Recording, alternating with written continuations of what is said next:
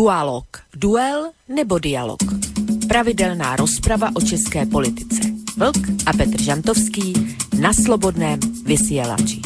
Dualog, dualog, dualog, dualog. Tak, dobrý večer, vážení poslucháči. Dva týždne prešli ako voda to znamená, že sme tu opäť s reláciou, ktorá je prioritne zameraná na politicko-spoločenské udalosti za riekou Moravou. Teda predovšetkým uh, ide o reláciu, ktorá sa zaoberá tým, čo sa aktuálne deje v Českej republike. Začíname troštičku o 2-3 minútky neskôr, lebo sme mali ešte nejaké technické problémy skypové, ale myslím, že už to všetko funguje a dúfam, že nám to bude fungovať aj ďalej. Uh, Hovorím o tom, že táto relácia je prioritne určená českým témam, ale pravdou je, že mnohé tie Eh, diskusie, ktoré tu vedieme a tie témy, ktoré tu rozoberáme, eh, majú naozaj presah aj na Slovensko a o tejto pravde sa presvedčíme podľa mňa aj dnes večer, pretože téma tohto večera sa skutočne dotýka aj nás Slovákov. No ale poďme pekne po poriadku a povedzme si na úvod pár tvrdých faktov, ktoré podľa mňa je potrebné povedať predtým, ako vôbec začneme dnes diskutovať. Samotná téma by pre vás podľa mňa, vážení poslucháči, nemala byť, e, nemala byť veľkým prekvapením, lebo my sme ju avizovali v tom minulom dieli dualogu. Vtedy sa obaja dualogisti, teda pravidelní spolumoderátori tejto relácie zhodli na tom, že top téma týchto dní je Mníchov, teda Mnichovská dohoda a bolo by trestuhodným priestupkom, ak by, ak by sme na tieto dôležité udalosti pozabudli v našom vysielaní.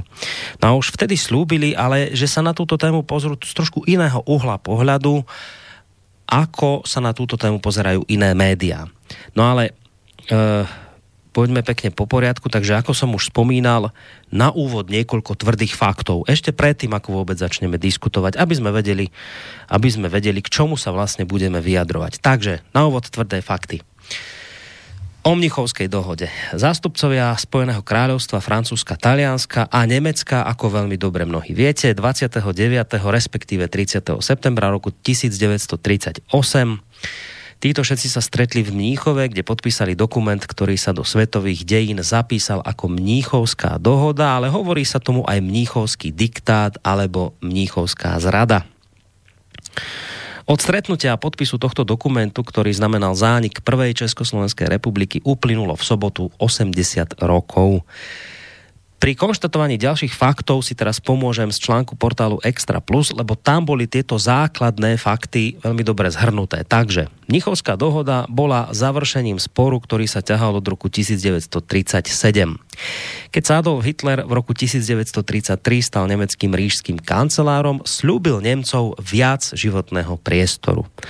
Aj preto obrátil pozornosť na územie Sudet, ktoré bolo podľa medzinárodných dohôd súčasťou vtedajšieho Československa.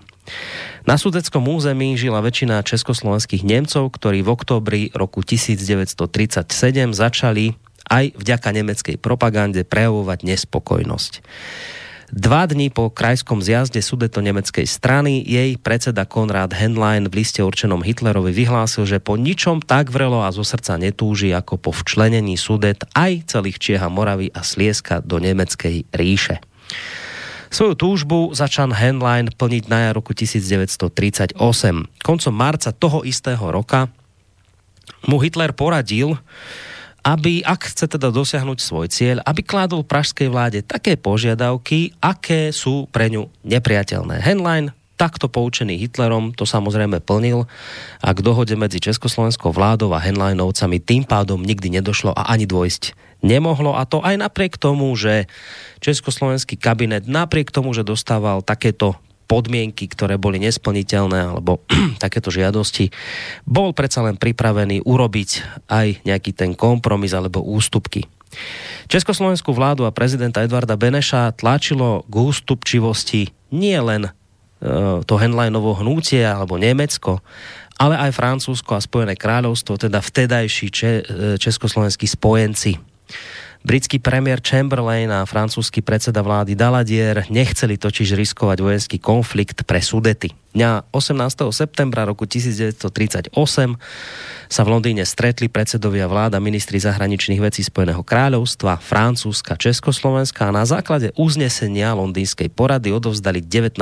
septembra britský a francúzsky veľvyslanec československej vláde nótu, v ktorej západné mocnosti ultimatívnou formou žiadali, aby v záujme zachovania mieru v Európe Československo okamžite a bez akéhokoľvek ľudového plebiscitu odstúpilo Nemecku okresy, ktoré obýva viac ako 50% Nemcov.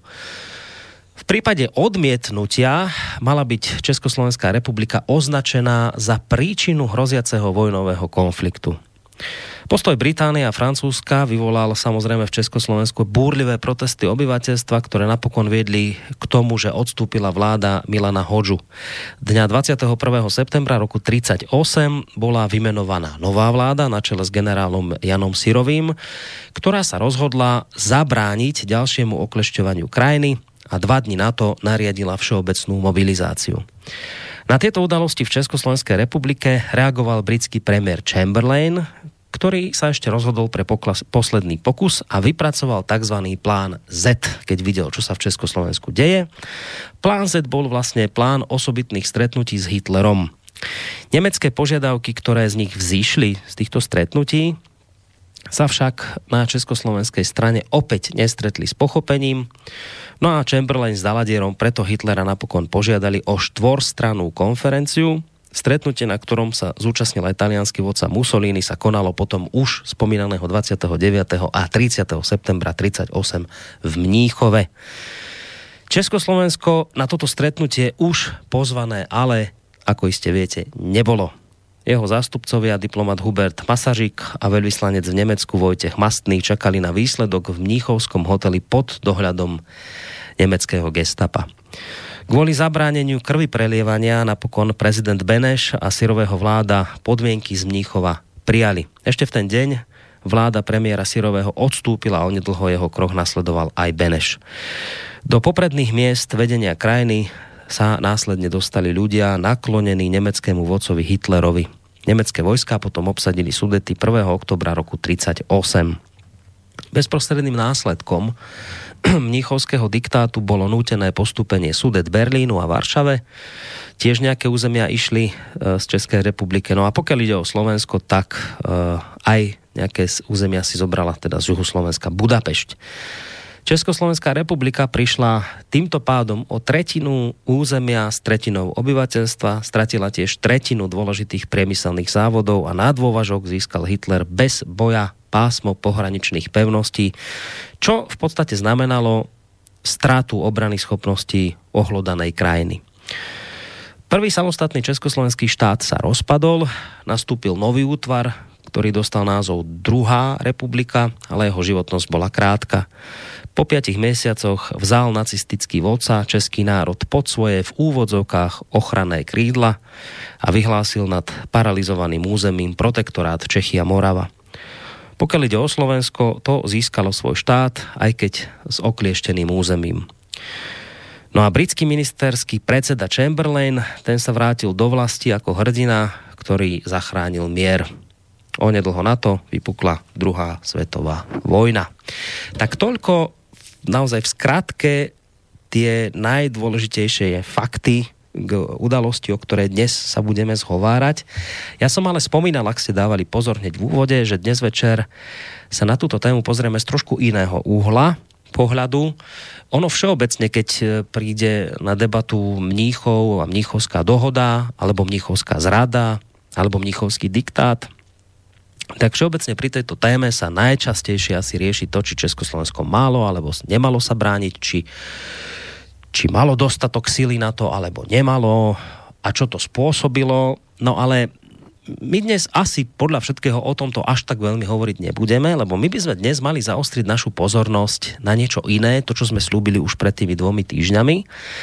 A síce predovšetkým na to, ako o tejto dôležitej etape našich spoločných dejín informovali české médiá. Lebo nie je tomu tak dávno, čo sme si pripomínali výročie okupácie Československa vojskami Varšavskej zmluvy. No a treba povedať, že tie augustové udalosti roku 1968 boli médiami naozaj široko diskutované, boli reflektované s tým, že mám taký pocit, že asi, tak nemôžem asi hovoriť za všetky, ale v prípade mnohých médií, ktoré sa zoširoka tejto téme venovali augustu 68, tak v prípade mnohých médií nezostalo na Sovietskom zveze, našom vtedajšom spojencovi, respektíve Rusku, neostala nitka suchá ako sa hovorí na Slovensku, teda, že ho kritizovali. No a tak sme si teda povedali, že v rámci istého porovnania sa teraz pre zmenu pozrieme na to, ako sa médiá popasovali s inou okupáciou, nie zo 68., ale z 38. a ako zhodnotili konanie pre zmenu našich vtedajších spojencov, teda Veľkej Británie a Francúzska. Tie isté médiá, ako sa k týmto dvom udalostiam postavili. Či, či to bol podobný scenár ako pri tom 68. alebo nie. No, dlho rozprávam, viem, idem už privítať konečne našich dvoch dualogistov, ktorí čakajú na Skype linke. Je tam Vočko z portálu KOSA, ktorého týmto samozrejme veľmi pekne vítam. Dobrý večer ti, prajem Vočko, ahoj.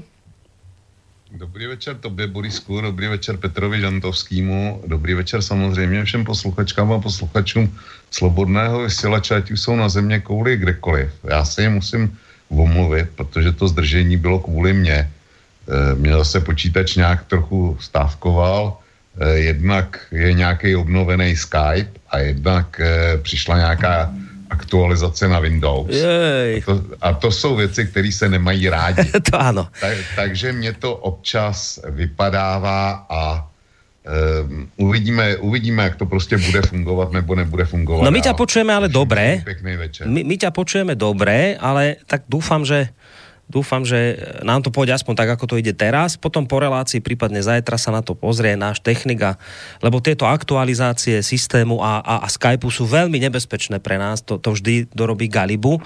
Ale vravím, zatiaľ ťa počujeme dobre, čisto, tak, tak dúfam, že to tak ostane.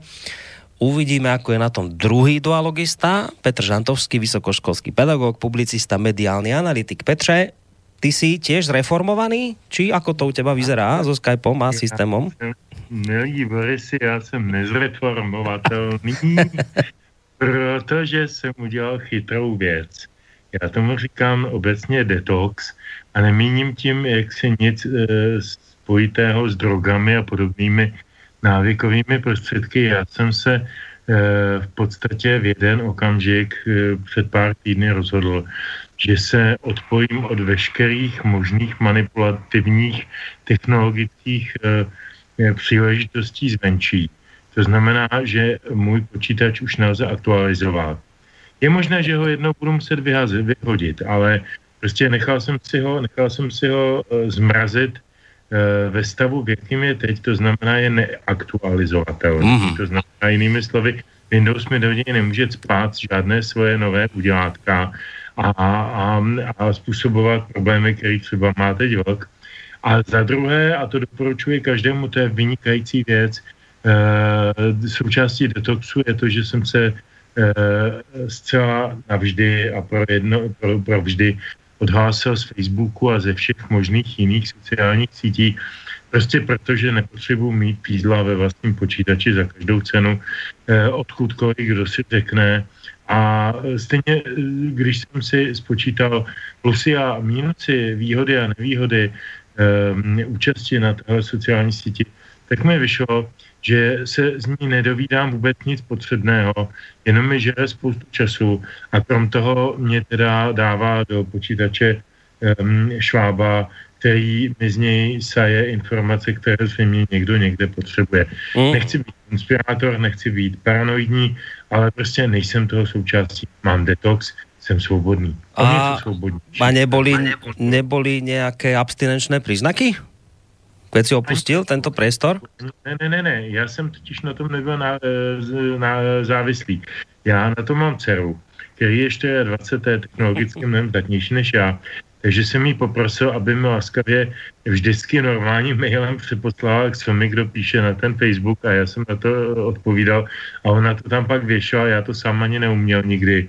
Uhum. A jednoho dne jsem prostě, ne, ne, prostě neměl jsem ten návyk, jako někdo je na tom vlastně celý dny e, vysící a hledá na tom informace, je pravda, že to samozřejmě funguje pro mnoho možností jako informační kanál, ale já jsem nějak dospěl k závěru, že už to nepotřebuju a, a nemusím vědět. No, čiže detox v tvojom prípade znamená počítač, ktorý sa nachádza v stave status quo a, a Facebook a Facebook tam je úplná abstinencia. My s Vočkom by sme mali trošku problém asi s tým Facebookom, lebo ja za seba hovorím, že pokiaľ ide o moje osobné konto, tam som asi nenahodil už nič posledné 3 roky, takže to mňa vôbec nezaujíma, ale my s Vočkom by sme asi mali problém, lebo my ten Facebook vlastne využívame na akože šírenie informácií, ktoré zdieľame potom u seba na stránke, čiže z tohto hľadiska my s tým detoxom asi by sme mali Vočko trošku problém, však?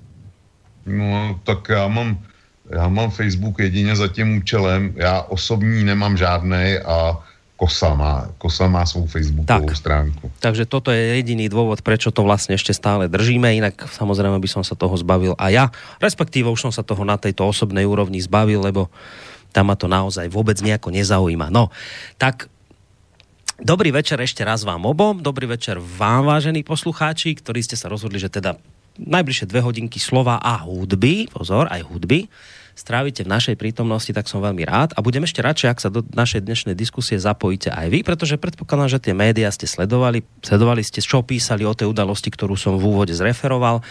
Tak ak budete cítiť, že niečo k tomu máte, či už teda otázku alebo názor, smelo do toho. E, sem tam sa mi stane, a to teraz reagujem na kritiku poslucháčov, že e, v niektorej relácii neprečítam všetky maily, Áno, to sa pre krátkosť času stáva, žiaden iný zlý zámer v tom naozaj nehľadajte. Takže aj preto hovorím, že ak je niečo, čo chcete povedať naozaj súrne a považujete to za dôležité, tak potom radšej telefón 048 381 0101, lebo tu nás platí také nepísané pravidlo, že telefóny majú prednosť pred mailami, ale samozrejme ak radšej píšete, tak uh, mail studiozavinačslobodnyvysielac.sk alebo tretia možnosť, uh, zelené tlačítko, otázka do štúdia. To sú možnosti, ako sa môžete zapojiť do tejto našej dnešnej diskusie. Túto reláciu tradične začíname predstavením hudobného hostia a teraz ale neviem, že čo mám teraz spraviť, lebo viem, že ste si tam s Vlčkom niečo vyštrngávali ohľadom pesničiek a dokonca bola aj taká situácia, že Vlčko píše, že teda by sa nechcel do toho tvojho hudobného výberu a dramaturgie pliesť, ale hodil tam nejaký, nejaký nejaký link na pesničku, že či by sme aj toto nemohli, tak neviem, ako ste sa vlastne s touto situáciou vy dvaja popasovali a čo teda dnes si budeme hrať. Takže teraz štandardne tá otázka je na teba, Petra, ale toto asi teraz v tejto chvíli je trošku návočka, tak čo dnes s tým hudobným hosťom, ako to teda vyzerá na večer? Já jsem především uh, na téma mého detoxu zapomněl pozdravit tebe, Boris eh, Vlka a posluchače a posluchačky, což tímto napravuju. Děkujeme ti velmi pěkně. to samozřejmě eh, a jsem moc rád, že jsme tady všichni společně. Co se týče té tý muziky, Vlk mi poslal strašně zajímavou věc, kterou jsem neznal, přiznám se, a to se považuji docela za, za znalce různých takových kuriozit. A to písničku, kterou nasložili ve swingovém rytmu na oslavu soudruha Nevila Chamberlaina, on se vrátil z Mnichova, eh, odkud podle svých slov přivezl mír a jak my všichni víme, přivezl tamto jenom začátek války, která se spozdila jenom pár měsíců, eh, což eh, jako ukazuje ten, ten samotný song, ukazuje jenom to, že prostě žádný režim na světě není prost úplné tuposti, stupidity, blbosti a, a servility vůči mocným. A je to, je to strašně poučný, jo. Ale nejsem si úplně jistý, jestli všichni naši posluchači vládnou angličtinou, e, tak, tak nevím, jestli, jestli to pustit, e, protože to v podstatě je God bless you, Mr. Chamberlain, um, taková parafráze na, na tu britskou hymnu, nebo na její text. A um, nevím, nevím, nejsem si tím jistý. Já jsem připravil pro každý případ čtyři písničky Voskopce a Vericha z jejich amerických relací válečných, který už parafrázují v podstatě stav protektorátní, to znamená stav po nacistické okupaci po 15. březnu 39 Uh, jsou to písničky, které oni hráli normálně v osvobozeném divadle, akorát v té Americe k tomu připsali vždycky nějakou aktualizovanou takovou tu antifašistickou uh, sloku nebo nějakou verzi a je to, je to hrozně zajímavý dokument své doby, protože to mělo i svoji velkou rezonanci v Česku. A když se uvědomíme, že tady za protektorátu poslech tohoto typu rozhlasové produkce znamenal riskování třeba pobytu v koncentračním táborce nebo dokonce vy, e, zavěšení na, na, na šibenici, tak, tak to skutečně mělo svůj obrovský hluboký význam. Eh, i od těch dvou pánů z té Ameriky tří, protože tam ještě byl Jaroslav Ježek u klavíru, tak um, já bych to Borisku nechal dneska na tobě rozhodně to. Já ne, ne, nejsem si jistý, ale určitě by bylo dobrý, v každém případě bych se přimoval na to, jestli by bylo možné na stránky Slobodného vysílače ten link na tu písničku o tom Chamberlainovi dát v, tomto, v této souvislosti, protože to mnoho lidí určitě bude zajímat. Mm, no to, to, to samozřejmě není problém. Taky vyjádřím. No pojď, Vočko. Můž, Můžu? Jasné. Bych chtěl, aby jsme, aby jsme tím začali. E, a to hned z několika důvodů. Důvod první, ta písnička, kterou jsem poslal tobě Petrovi, tak to je něco, co podle mého názoru nikdy v československém prostoru veřejně nezaznělo.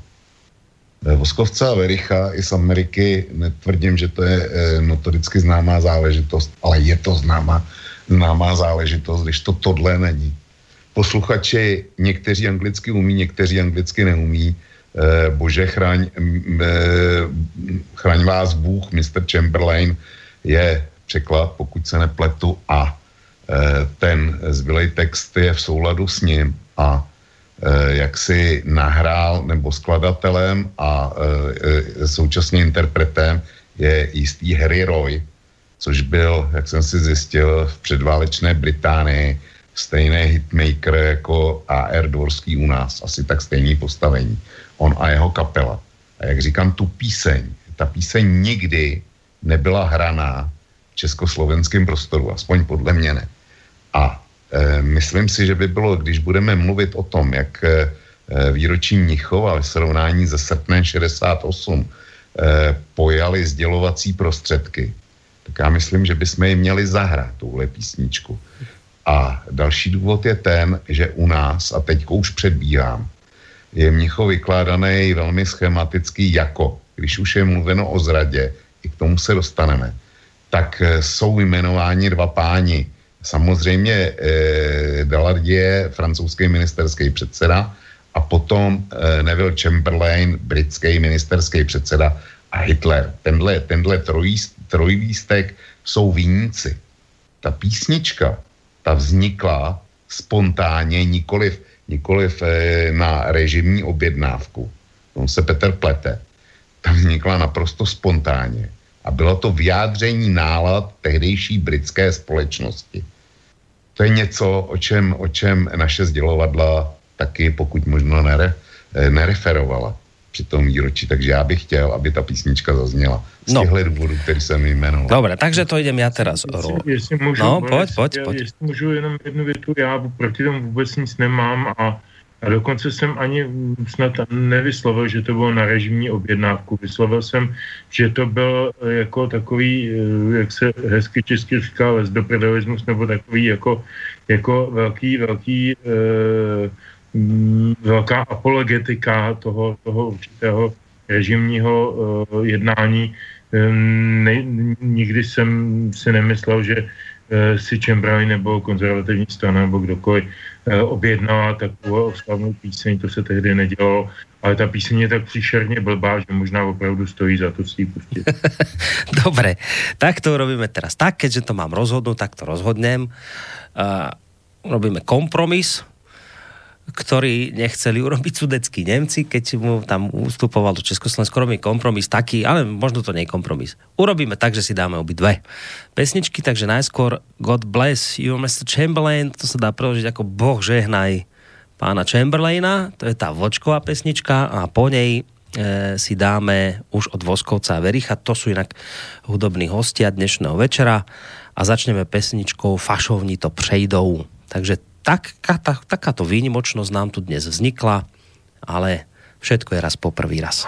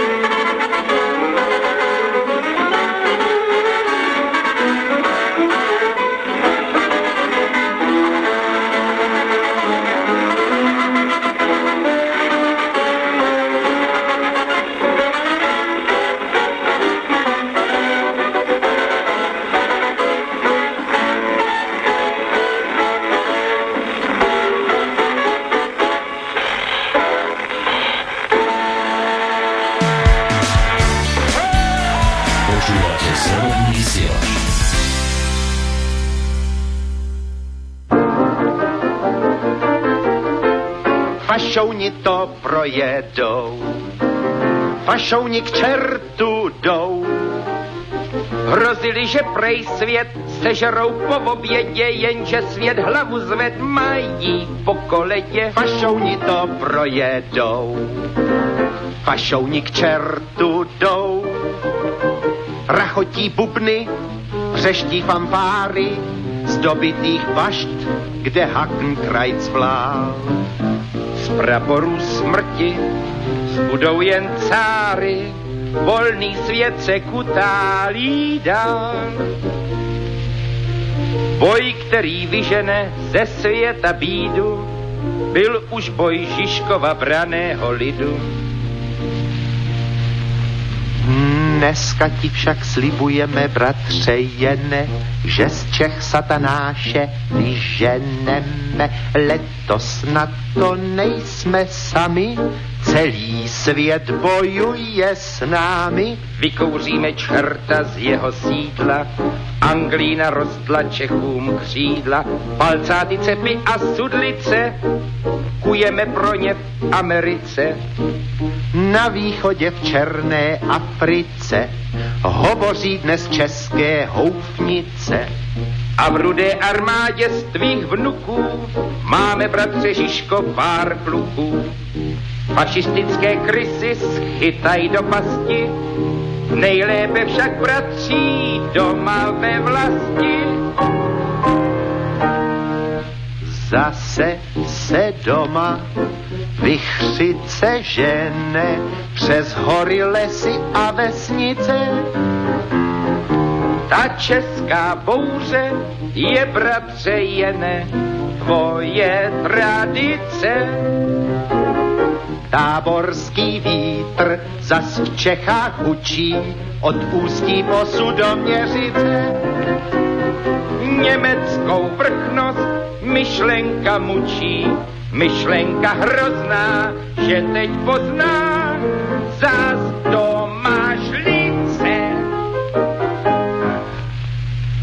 Slyšeli jste černou čtvrthodinku Voskovce a Vericha z Ameriky. Poslouchejte zase zítra ve stejnou hodinu a na stejné vlně. Poslouchejte určitě, avšak velice opatrně.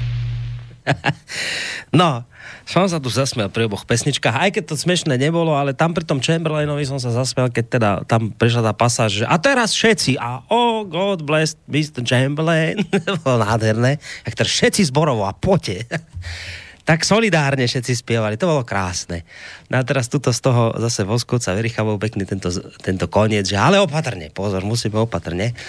No, um, Niekto by povedal, som tak rozmyslel cez, cez tú pesničku, že niekto by povedal, že to nebol kompromis, to bola odporná politika ústupkov, ktorú som teraz spravil. Politika appeasementu, to som predvedol v tejto chvíli a to inak mimochodom malo byť aj to, čo spôsobilo potom neskôr už spomínanú mníchovskú dohodu, o ktorej sa dnes budeme baviť spolu s Vočkom a s Petrom Žantovským, ktorých samozrejme o malú chvíľku ich tu ozvučím a hneď sa do toho pustia. Len ešte teda pripomeniem, že počúvate reláciu Dualog. Dnes na tému Mníchovská dohoda, Mníchovská zrada, Mníchovský diktát. Takto sa tejto dohode zvykne hovorievať. Aj keď naše média, niektoré už hovoria, že takto by sme tomu hovoriť nemali. K tomu sa konec koncu dostaneme, pretože práve dnes sa na Mníchovskú dohodu pozrieme z toho uhla pohľadu, ako o nej referovali, keďže počúvate reláciu Dualog, tak samozrejme české médiá, ale myslím, že v tomto smere medzi českými a slovenskými médiami veľký rozdiel nebude. No, my sme vlastne, keď sme mali minule ten dualog, keď sme sa na, tej, na v tom poslednom dualogu dohodli na tom, že dnes táto téma zaznie, lebo nemôžeme inak, musíme túto tému aj v dualogu otvoriť. A je dobré, že otvárame, lebo nie som si istý, či sme sa vôbec tejto téme v niektorej z relácií venovali, takže je dobré, že dnes ju riešime, ale keď sme vlastne pred tými dvoma týždňami hovorili o tom, že tejto téme sa venovať budeme, tak my sme, hm, my sme vyslovili také isté obavy, istý predpoklad, že, že voľa ako sa tak obávame, že tejto téme nebude venovaná taká pozornosť zo strany médií, ako tomu bolo v prípade Augusta 68. A zároveň sme vyslovili taký predpoklad, to bolo samozrejme ešte pred 29. respektíve 30. septembrom, tak vyslovili sme taký predpoklad, že trošku očakávame, že nie len, že sa tomu nebudú tie média tak venovať ako 68., ale že zároveň, že ani tí naši spojenci z 38., teda Británia a Francúzsko, nebudú podrobení takej kritike, ako tomu bolo v prípade našich spojencov zo 68., teda predovšetkým v prípade Sovietskeho zväzu. No, tak.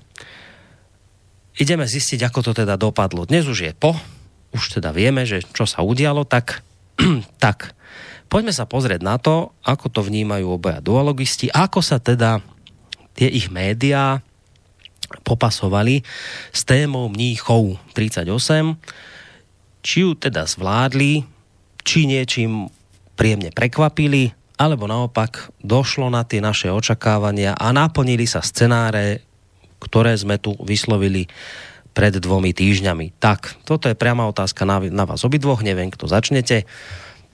Ako teda vnímate to konanie médií? Nestalo sa to, čo ste očakávali, alebo naplnili sa čierne scenáre? Já bych dal asi slovo Vlkovi, na je přece jenom starší a zkušenější. No dobré, Vočko, ty si začínal aj hudobně, tak jdeš aj k téme prvý. To je zajímavý. Já jsem starší, to je pravda a bavíme se o médiích a já jsem zkušenější a Petr se tím živí. To je, to, to, to mě teda, to mě dostalo. Není moje chyba, že ty se tím neživíš, promiň. Ale, ale já mám rád, já mám rád čísla. Samozřejmě, že prostě já mám rád čísla, grafy a takovýhle věci, protože ty jsou, ty jsou vždycky vypovídající a čísla nelze obehna, eh, obelhat. Eh, bohužel k tomuhle se čísla a grafy schání těžko, skoro je to nemožný, ale co si jsem našel na internetu, kde eh, jistý borec eh, si dal práci a sledoval nebo respektive googlil na webech Českého rozhlasu.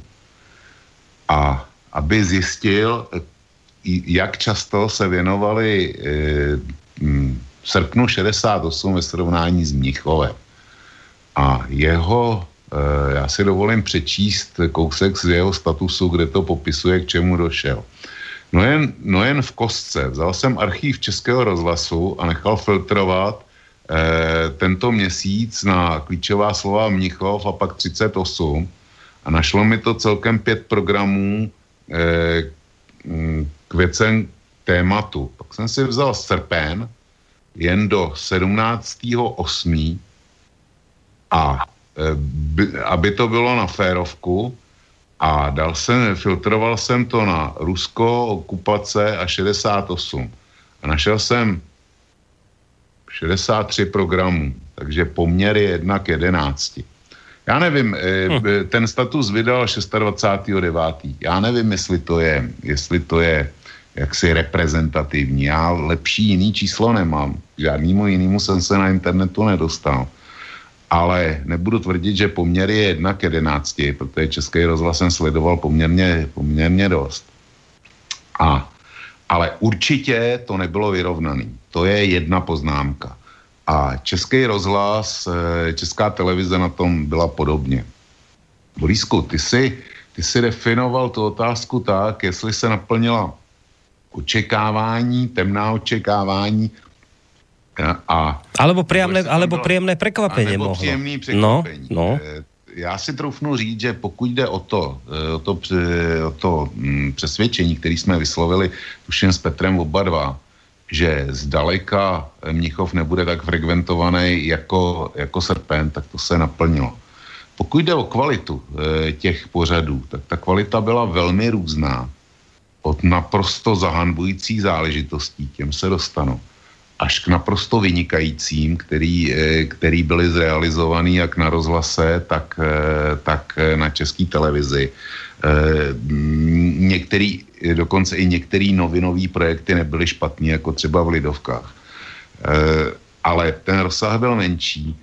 Nicméně pro mě hlavní tembr těch, e, těch informací byl, byl takový, že zásadně se upozaďovaly dvě témata. Téma první byla role, skutečná role sudeckých Němců, kdy se, kdy se jako říkalo, ano, sudecký Němci vystupovali proti republice, ano, byly tam bojůvky Freikorpsu, byl tam Henlein, eh, KH Frank a popisovány jejich aktivity, ale jak si nikdo nezveřejnil zásadně, zásadní počty o tom, kolik sudeckých Němců bylo tenkrát v NSDAP, jak například dopadly poslední svobodné volby, což byly komunální volby v roce 38 v Československu, kde na německých územích prostě Enlinovci dostali asi od eh, 88% do 92% hlasů německého obyvatelstva, německého voliče. O tom se nedočteš nikde.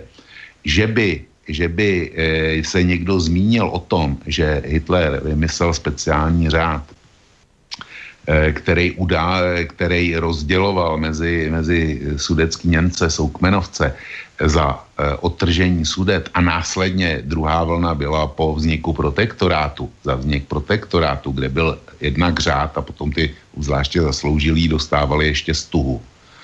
A dohromady těchto řádů a stuch bylo rozděleno mezi sudecké Němce, zejména mezi sudecké Němce, protože něco šlo, šlo i na říjský Němce, že jich bylo rozděleno téměř milion třista a německých voličů bylo asi milion osmset eh, sudeckých voličů zapsaných v. To znamená, že, že eh, já nevím, 70% volič, eh, voličstva sudeckých Němců pravděpodobně dostalo ten řád s větší či menší pravděpodobností. O tom se nedočteš nikde. To jsem publikoval já na kose, takovýhle věci. Zkrátka, role sudeckých Němců byla redukována na obecně známá tvrzení, na karlovarský požadavky, na Henleina, na KH Franka, na to, že byly financovaný z říše, ale že prostě ten běžný Němec, běžný sudecký Němec, ten milej krajan Daniela Hermana a jiných podobných, že vlastně cílevědomě rozbíjel republiku, že, že bylo antifašistů jako takových vlastně bylo asi 8% v populaci. Tak to se, to se nedozvíš nikde. To byl, to byl uh-huh. jeden tembr. Uh-huh. Druhý, te, druhý tembr, ten já pokládám ještě za daleko zásadnější. Já už jsem o tom, o tom když jsem argumentoval pro, pro uh, God Bless Mr. Chamberlain, tak uh, jsem říkal, že to bylo vyjádření, vyjádření prostě nálady obyvatelstva. No, vzniklo na objednávku, to nevzniklo jaksi z servility vůči, eh, chtěný servility vůči, vůči Chamberlainovi, to podle mě vzniklo naprosto spontánně, protože si eh, tenkrát britská veřejnost drtivý většině přála, aby, Mnichov, aby byl Mnichov, souhlasila s jeho výsledky a na, na, samozřejmě, že nadšeně je přivítala. E, kdy jenom taková perlička, když potom e, před Mnichovem zasedala vláda, nebo respektive po podpisu Mnichovské smlouvy zasedala britská vláda, tak ze všech ministrů jejího veličenstva byl jediný, kdo se ohradil proti Mnichovskému diktátu a byl to minister námořnictva Dav Cooper který to označil za zbabilost a zradu, za kterou Británie e, velmi zaplatí, což se teda stalo. No myslím, že aj Churchill byl proti, ne? Winston. No počkej, ale Churchill nebyl tenkrát členem kabinetu. Tak, ty si povedal členom kabinetu, aha, to jsem prepočul, prepač. Jo, a e, Churchill se vyjádřil až ve sněmovně, při jednání sněmovny, kde to ovšem dopadlo úplně stejně, kde byl, kde byl Winston Churchill a možná ještě někdo, jistě nebyl sám, Nicméně převážná většina členů sněmovny, včetně tehdejší lejbristické opozice a samozřejmě i jejího lídra Etlího, který byl eh, po dobu války eh, Churchillovým eh, zástupcem, tak eh, nadšeně přivítali, přivítali Měchovskou dohodu. Tak eh, o podobných peripetích se nikde nedočteš, natož, aby si se dočetl, že Mnichovská zrada, nebo respektive to, ten epísment, to nebyl vynález, vynález e, Nevilla Chamberlaina, e, nebo Lorda Halifaxe, nebo Lorda Estora a podobných. To, to prostě bylo programový britský stanovisko, který začalo někdy v roce 26. V roce 26 totiž byla v Lokárnu, jak určitě víš, mezinárodní konference, která upravovala, upravovala vztahy v Evropě a ve světě vůbec. A tam došlo k situaci, která v české literatuře, eh, pokud je známa, tak velmi, velmi opatrně zmiňována nebo nezmiňována vůbec. Že tam eh,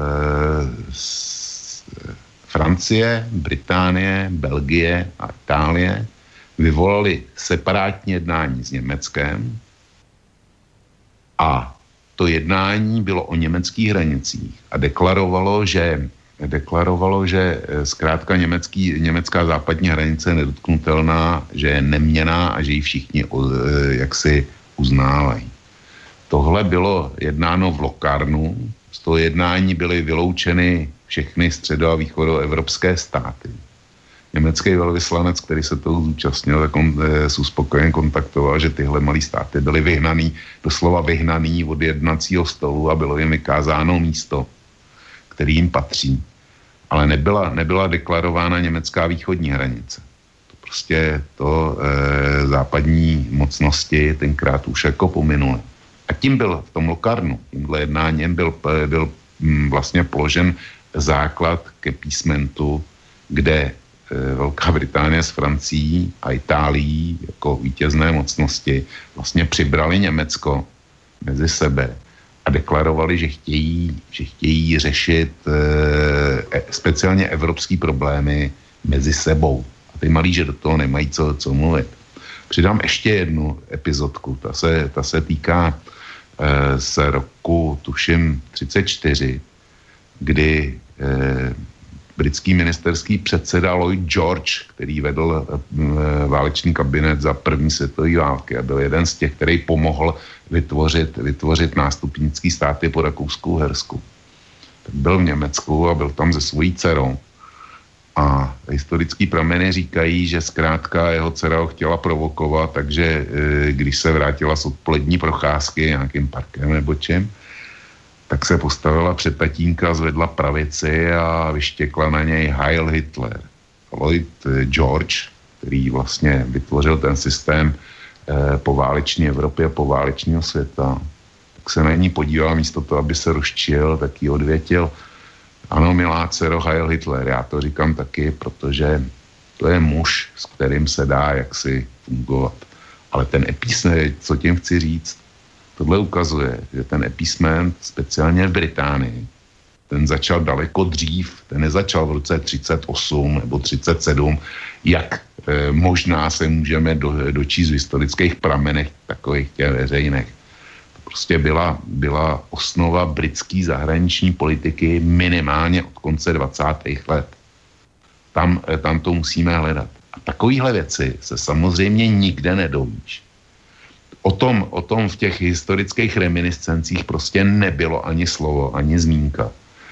E, Francie ta byla vůbec, vůbec jaksi mm, vyautovaná, ta nebyla vzpomenutá a všechno bylo dělaný, dělaný z velice jednoduchého důvodu. Prostě kdyby jsme tohle měli připomínat, jak nás ty západní, západní velmoci zradili, tak ono by třeba někoho mohlo začít, eh, mohlo začít eh, napadnout, eh, přemýšlet o tom, že vlastně ti spojenci, kteří nás, kteří nás tenkrát před 80 lety zradili a nechali sami sobě, a ono to bylo ještě daleko horší. Oni nás vytvořili, ale my jsme jim už v roce 30 nebo 31 začali překážet.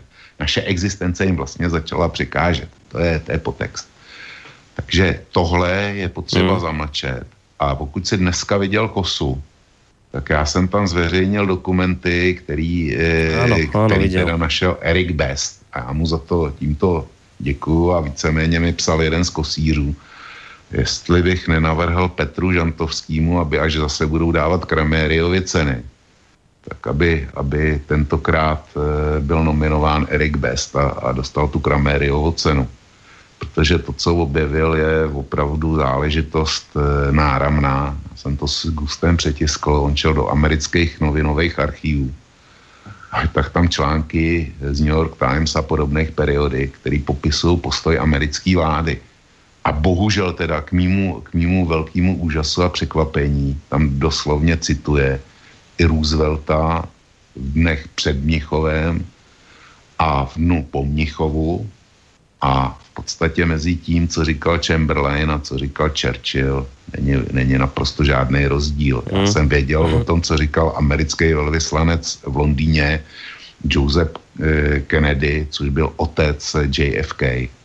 A ten, to byl jasný přítel nacismu a, a propagátor Mnichova a mnichovanství non plus ultra. Tak o tom jsem věděl, ale o Rooseveltovi odkojen třeba Etnem Sinclairem a jeho, jeho ságou o, o Lenin Badovi, tak eh, o tom jsem neměl ani, ani tušení. Je to, je to prostě moje chyba. Mm.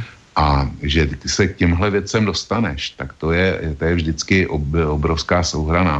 A pokud jde o tohle, tak o zamlčování role našich dnešních současných západních spojenců tenkrát Prostě ani slovo, pokud možno ani slovo. A když, tak je to v pozici, no hold, zradili nás, zradil nás nějaký nějaký eh, Neville Chamberlain, a nebo, nebo teda Daladie, eh, který potom smetl čas a vlastně ta Británie ve své podstatě byly ty Churchillové a, a, a další podobní, eh, kteří, eh, Dafové, Kuprové, kteří chtěli bojovat, kteří to viděli. Není to pravda. Není to pravda. Hmm. Francie, Francie byla silně defetistická, byla v rozkladu. A to tež se dá říct eh, o, o Velké Británii a tato navíc prosazovala dlouhodobě. Strujce Mnichova, podle mě, je, je, je Británie. O téhle věci, o to, eh, dneska eh, nemluví se o roli Polska. Polsko, Polsko jakmile, jakmile vidělo příležitost v Mnichově, mluví se o tom, jak, eh, jak Polsko bylo zrazeno sovětským svazem. K tomu se teda taky dostanu, asi díl, protože už mluvím dlouho, tak to nebudu natahovat. Ale Polsko, my víme o tom, že teda sovětský svaz vrazil nůž dozad, dozad Polska, který se bránilo Hitlerovi a sebral mu kusu zemí ale Poláci nám v rok předtím udělali přesně to samé. Pri Těšínsku. A, a sebrali Těšínsko a on sebrali, on sebrali kus e, Spišené. Ano. Tam na sever. A dole Maďari si zase odkrojili juh. Maďaři si vzali, vzali jich. A podívej se, já nevím, kolik dneska aktuálně e, je zemí, je, je zemí v NATO, v Evropské unii, jich 27 bez Británie. No ale Eh, hlavní hráči na to jsou Spojené státy, pak, vel, eh, pak dlouho nic, pak Velká Británie, Německo, Francie, Itálie.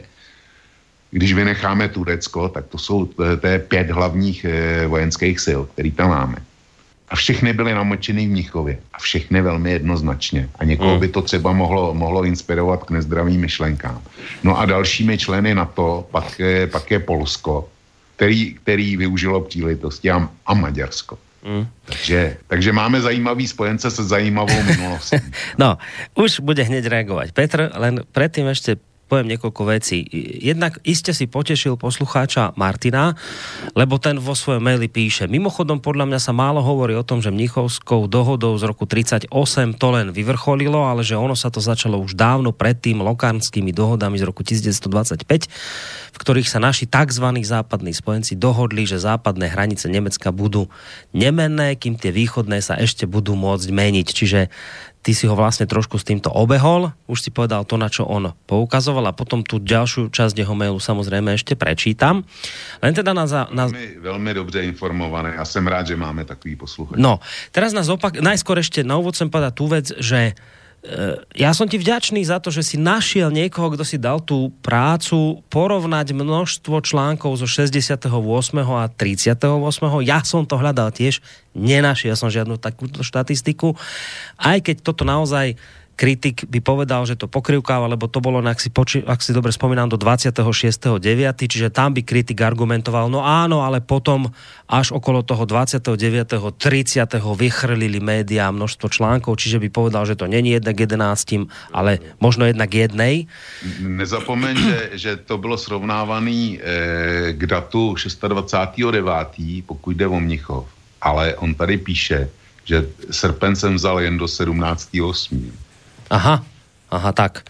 No, ale aj tak by tam podľa mňa dávali Samozrejme, toto, že, že, že tam, hej, že to, že to, to, keby sme videli, čo bude po 30, tak potom môžete s tým výjsť. Takže tam by to asi nám zvozili po Černú zem, ale aj tak som vďačný veľmi za tieto čísla, lebo sú podľa mňa napriek tomu veľa vravné.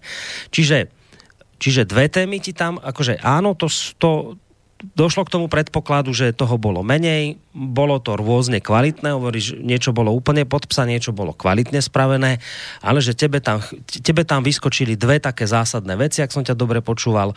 Úloha sudeckých Nemcov, o tej v podstate mainstreamové ani komerčné médiá neinformovali, no a potom veľmi opatrne sa stavali k úlohe k úlohe anglická a francúzska, našich vtedajších spojencov, eh, k ich úlohe k tomu, ako to, ako to vlastne celé potom dopadlo a akú on, oni vinu na tom nesú. Tak toto bolo to tvoje.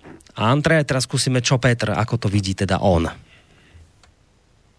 Tak uh, Vlk říkal, že chce ještě jednu větu, tak já bych ho nechal promluvit. Já no, jak ještě? Prepač, nepočul jsem. Je, jedna, jedna, jedna věta.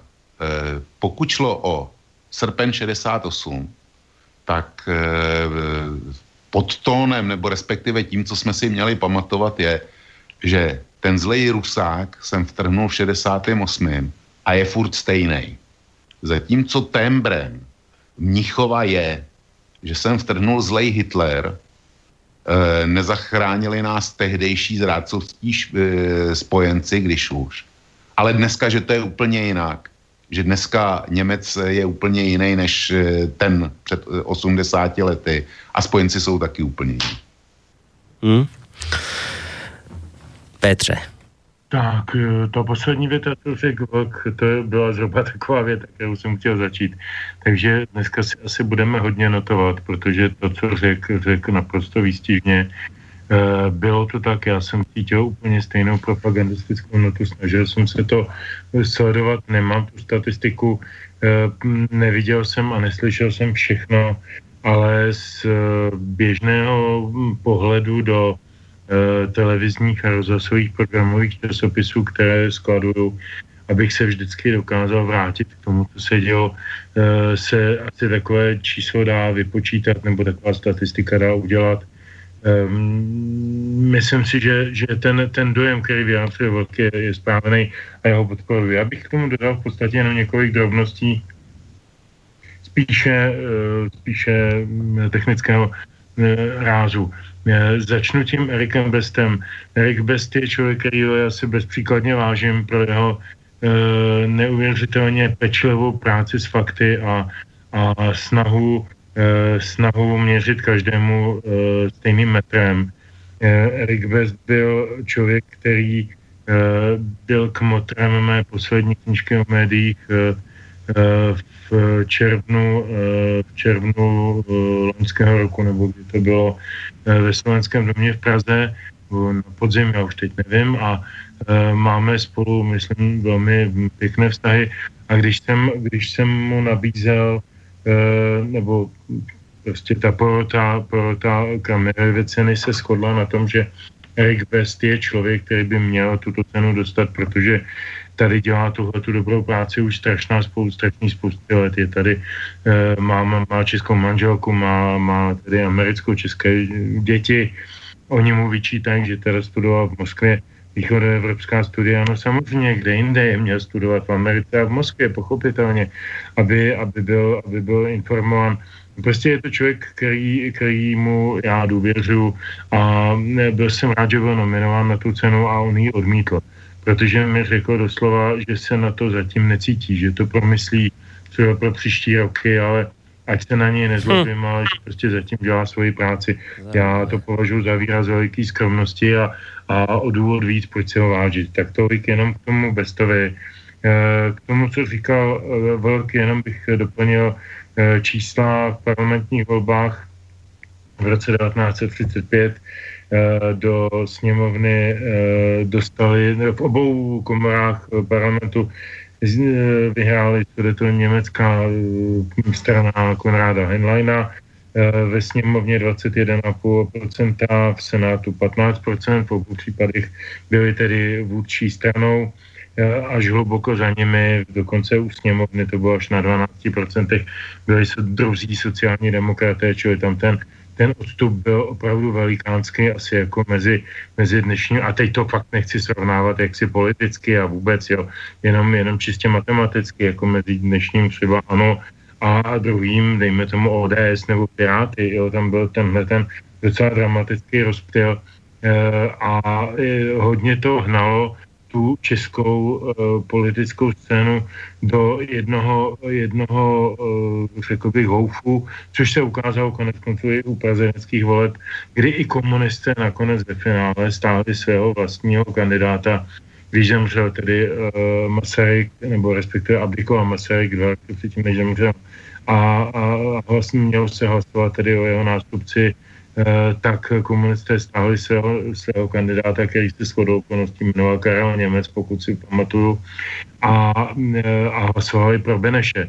Takže eh, jenom proto, aby prostě No, Petře, počujeme se? Ako si nám vypadlo? Že to, to jenom dokumentuju na čísle. Já, já stále... stále Hej, dobré, už, už je dobré. Trošku si nám vypadlo, ale už tě počujeme. Já se snažím jenom na čísla dokumentovat to, co říkal Velk, že, že mě úplnou pravdu a že ty čísla tomu odpovídají. A já bych ještě, ještě s dovolením dodal jednu malinkatou glosu. Zase teď to bude vypadat velmi legračně, ale já se, já se e, považuji za, za povinnost e, se jednou malinkou glosou zastat České televize, což je asi poprvé v tomhle, v tomhle cyklu, který tady už dva roky děláme Eh, a to proto, ne že, by, ne by byla producentem toho programu, ale protože ho aspoň odvysílala. Česká televize odvysílala dokument eh, k 50. výročí Mnichovský eh, dohody, který natočil tehdy emigrantský režisér Jan Němec, bývalý manžel Marty Kubišový eh, s eh, Oto Olejárem. Byl, byl to dokument britský, nebo česko-britský, nebo jak to nazveme, z roku 88 o Chamberlainovi a e, jmenoval se, já to v týdenečku najdu, jmenoval se Mír podle Mnichovské dohody. E, ještě několik dní, tuším týden, necelý, je to ke shlednutí na stránkách České televize.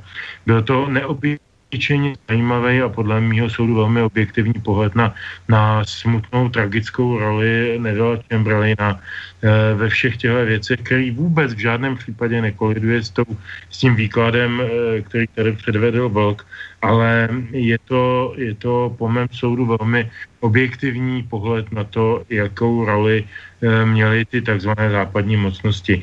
E, svým způsobem je mm, vlastně paradoxní, že producentem byla tuším BBC toho, toho programu, tedy britská státní televize, e, která tím vlastně udělala jisté autodafé nebo, nebo jakési sebeobnažení té britské role já si neumím představit, že by někdo natočil dneska takhle, takhle objektivní nebo sebeobjektivizující pohled na cokoliv, co by se týkalo našich vlastních dějin. Takže já bych poděkoval České televizi za uvedení tohle pořadu. Byl z celé té série na téma Mnichov, byl asi jediný, který mě opravdu překvapil. Mm. No, ja som, Vočko, uh, si sa pýtal, či som, či, či som bol na kose. Áno, bol som dnes a dokonca som práve preto, lebo som tam čítal uh, tento tvoj článok, tak som u nás aj na Facebooku zazdielal, robil som obrázok pána Roosevelta a dal som tam ten výrok z toho tvojho článku, ako vlastne sa v súkromnej správe americký prezident Roosevelt adresovanej britskému premiérovi Chamberlainovi vyjadril k Mnichovskej dohode. Takže zo strany amerického prezidenta, ktoré teba zaskočilo, prekvapilo, lebo si nevedel, že bol to takýto mníchovan. Vlastne on povedal, plne zdieľam vašu nádej a presvedčenie, že pred sebou máme tú najväčšiu šancu, ako vytvoriť nový svetový poriadok založený na spravodlivosti a vymáhaní práva. Toto povedal pán Roosevelt v, smerom k Mníchovu. Takto sa zdôveril pánovi Chamberlainovi. Prvá vec. Druhá vec, čo chcem povedať, uh, v podstate ste sa obaja zhodli na tom, že teda tie, tie, tie obavy sa nejakým spôsobom naplnili. Vočko to konkretizoval aj do tých podvob, do takých dvoch základných, do dvoch základných bodov. Poprvé úloha sudeckých Nemcov bola nejakým spôsobom upozadená, na to sa ne, nepoukazovalo. A pokiaľ ide o našich spojencov, tak e, spojené, teda Francúzsko a Veľká Británia niečo urobili, ale že no, ale dnes sú úplne iní, ale, ale v prípade 68. keď niečo robil sovietský zväz, tak tí Rusi vlastne v tejto tradícii hrozostrašnej pokračujú.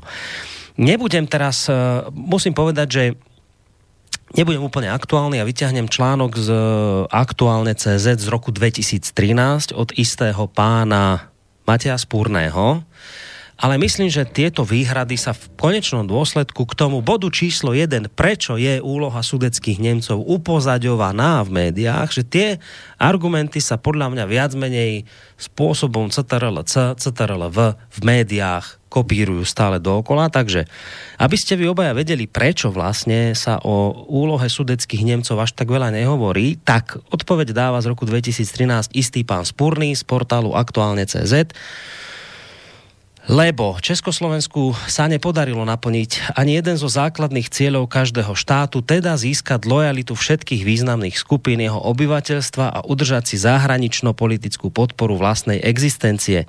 Pýta sa pán Spurný, ko, koľko toho elity tejdajšej politiky v Československu urobili preto, aby prijali za svoje aj tých, ktorí doma nehovorili po česky. Čiže my sa dostávame do polohy, že vlastne Československá republika nevyšla v ústrety menšinám a preto menšiny jednoducho potom sa začali prirodzene búriť. Pán Spurný pokračuje. Uh, Navzdory proklamacím se Československo nestalo středoevropským Švýcarskem. Česi v něm tvořili zhruba polovinu obyvatelstva a Slováku bylo méně než Němců. Přesto byla ale republika založená jako národní stát Čechu a Slováku. Více než 3 miliony Němců, 100 tisíce Maďarů a další ze dne na den se stali pouhými menšinami. Území na němž žili bylo nejen Masarykem prohlášeno za území naše, tedy Čechu a Slováku, a oni sami za emigranty. Znamenalo to v podstate občanskou válku válku. Němci se nepodíleli na tvorbě nové ústavy a československý jazyk byl prohlášen za jazyk státní. Němečtí úradníci ho museli narychlo se učit, mnohde ale nebylo třeba na jejich místa, přišli do pohraničí Česi z vnitrozemí. Pozemková reforma znamenala největší přesun majetku od pobielohorského období radikálne sa zmenil pomer vlastnenej púdy a nemovitosti medzi jednotlivými etniky, medzi Čechy a Slováky na jedné a medzi Nemci a Maďari na strane druhé, pochopitelne ve, spro, ve prospiech těch prvních. České a slovenské školy rostly jak huby po dešti a v národnostne smíšených oblastech postupne preha, přetahovali žáky z rodin s nejasnou nebo dvojí etnicitou. Československo navíc do roku 38 neuznalo za potřebné ani financovat celodenní rozhlasové vysílání v německém jazyce. Informace tak čeští Němci přijímali především z Německa, což po roce 33 nebývale prispívalo k jejich radikalizácii. Stačilo otočiť knoflíkem a do obyvacích pokojů a kuchyní v domech a chalupách pohraničných hor se žinula nacistická ideológie. Hitlerovia Goebbelsové projevy o národním prostoru nemeckých menšinách utlačovaných méně cenými slovanskými národy a antisemická štvanice. Pět let den co den. Československý rozhlas nakonec zřídil nemeckou celodenne vysílání stanici v roku 38. To už ale bylo pozdě tehdy ho už většina Němců nenaladila. A ešte dodám z toho jeho článku z 2013, Němci v pohraničí a nejen oni se tak dávno před Mnichovem mohli cítit ze strany Československého státu opuštění. A to nejen proto, že je dlouho nedokázal vymaniť z beznadejné ekonomické a sociální situace a že se nesnažili mi zprostředkovat svůj pohled na situaci. Jisté je jedno, Československo sa rozpadlo už před Mnichovem. Takže, takže v podstate my tu máme v prípade upozaďovania sudeckých Němcov, keď máš pocit, Vočko, že sa to nejako nereflektovalo, že sa to prehliadlo, už tak pán Spurný tvrdí, že e, sudeckí Němci v podstate boli obeťou Československa. Takže preto sa o tomto veľa podľa mňa nehovorí. No, já ten článek za prvně znám. Za druhý, ten článek nebyl jenom jeden od pana Spůdnýho. On je psal, on je psal e, v tandemu e, s jistým panem Hlaváčkem. O tom taky budu, budu mluvit. A tohle téma, e, jak si za to, že sudeční Němci se postavili proti republice, může první republika a může, může česká vláda, protože z toho neudělala Švýcarsko. To je, to je druhý plán, to je ten zákeřnější plán s kterým na nás chodí pánové spůrní, kristlíci, e, doležalové a já nevím, já nevím, e, koho ještě mám jmenovat, ale nejsou to ojedinělý zjevy. A jak říkám, v roce 2013 těch, bylo, e, těch článků bylo v sérii spůrný hlaváček, jich vytvořili na aktuálně CZ několik. A mimochodem dostali za novinářskou cenu. A druhý, e, nedílná součást toho druhého plánu je Eh, ta se týká našich tehdejších spojenců, kdy platí, eh, kdy se objevuje a nikoli zase ojediněle.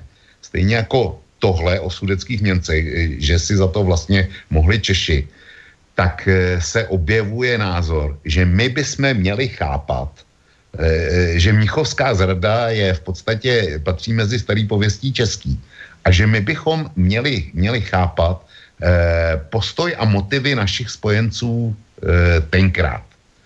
Eh, I když už jsme mluvili o tom, co se povedlo nebo nepovedlo, tak já teďko lehce odbočím a Petr pochválil jeden pořad České televize a pochválím druhý, který taky není nový, který byl stvořený asi před pěti lety a byl vytažený z archivu.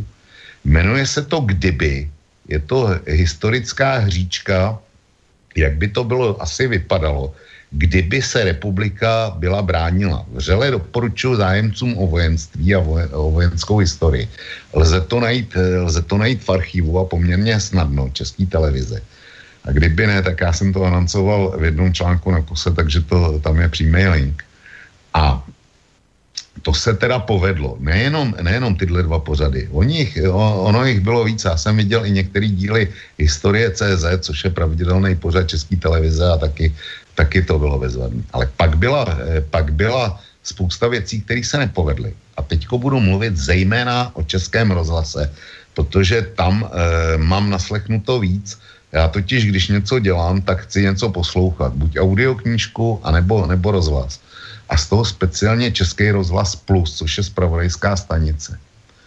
A tam e, byl už e, rozhovor se zmíněným e, panem Hlaváčkem, takto partnerem pana Spodního, kde byla řeč, e, kde pan Hlaváček mluvil, mluvil o tom tež, nebo respektive e, bylo vysílání Českého rozhlasu v den postání eh, sudeto německého Freikorpsu, který povstal na základě Hitlerova eh, projevu v Norimberku na sezdu NSDAP, tak Freikorps eh, ozbrojeně vystoupil v českém pohraničí.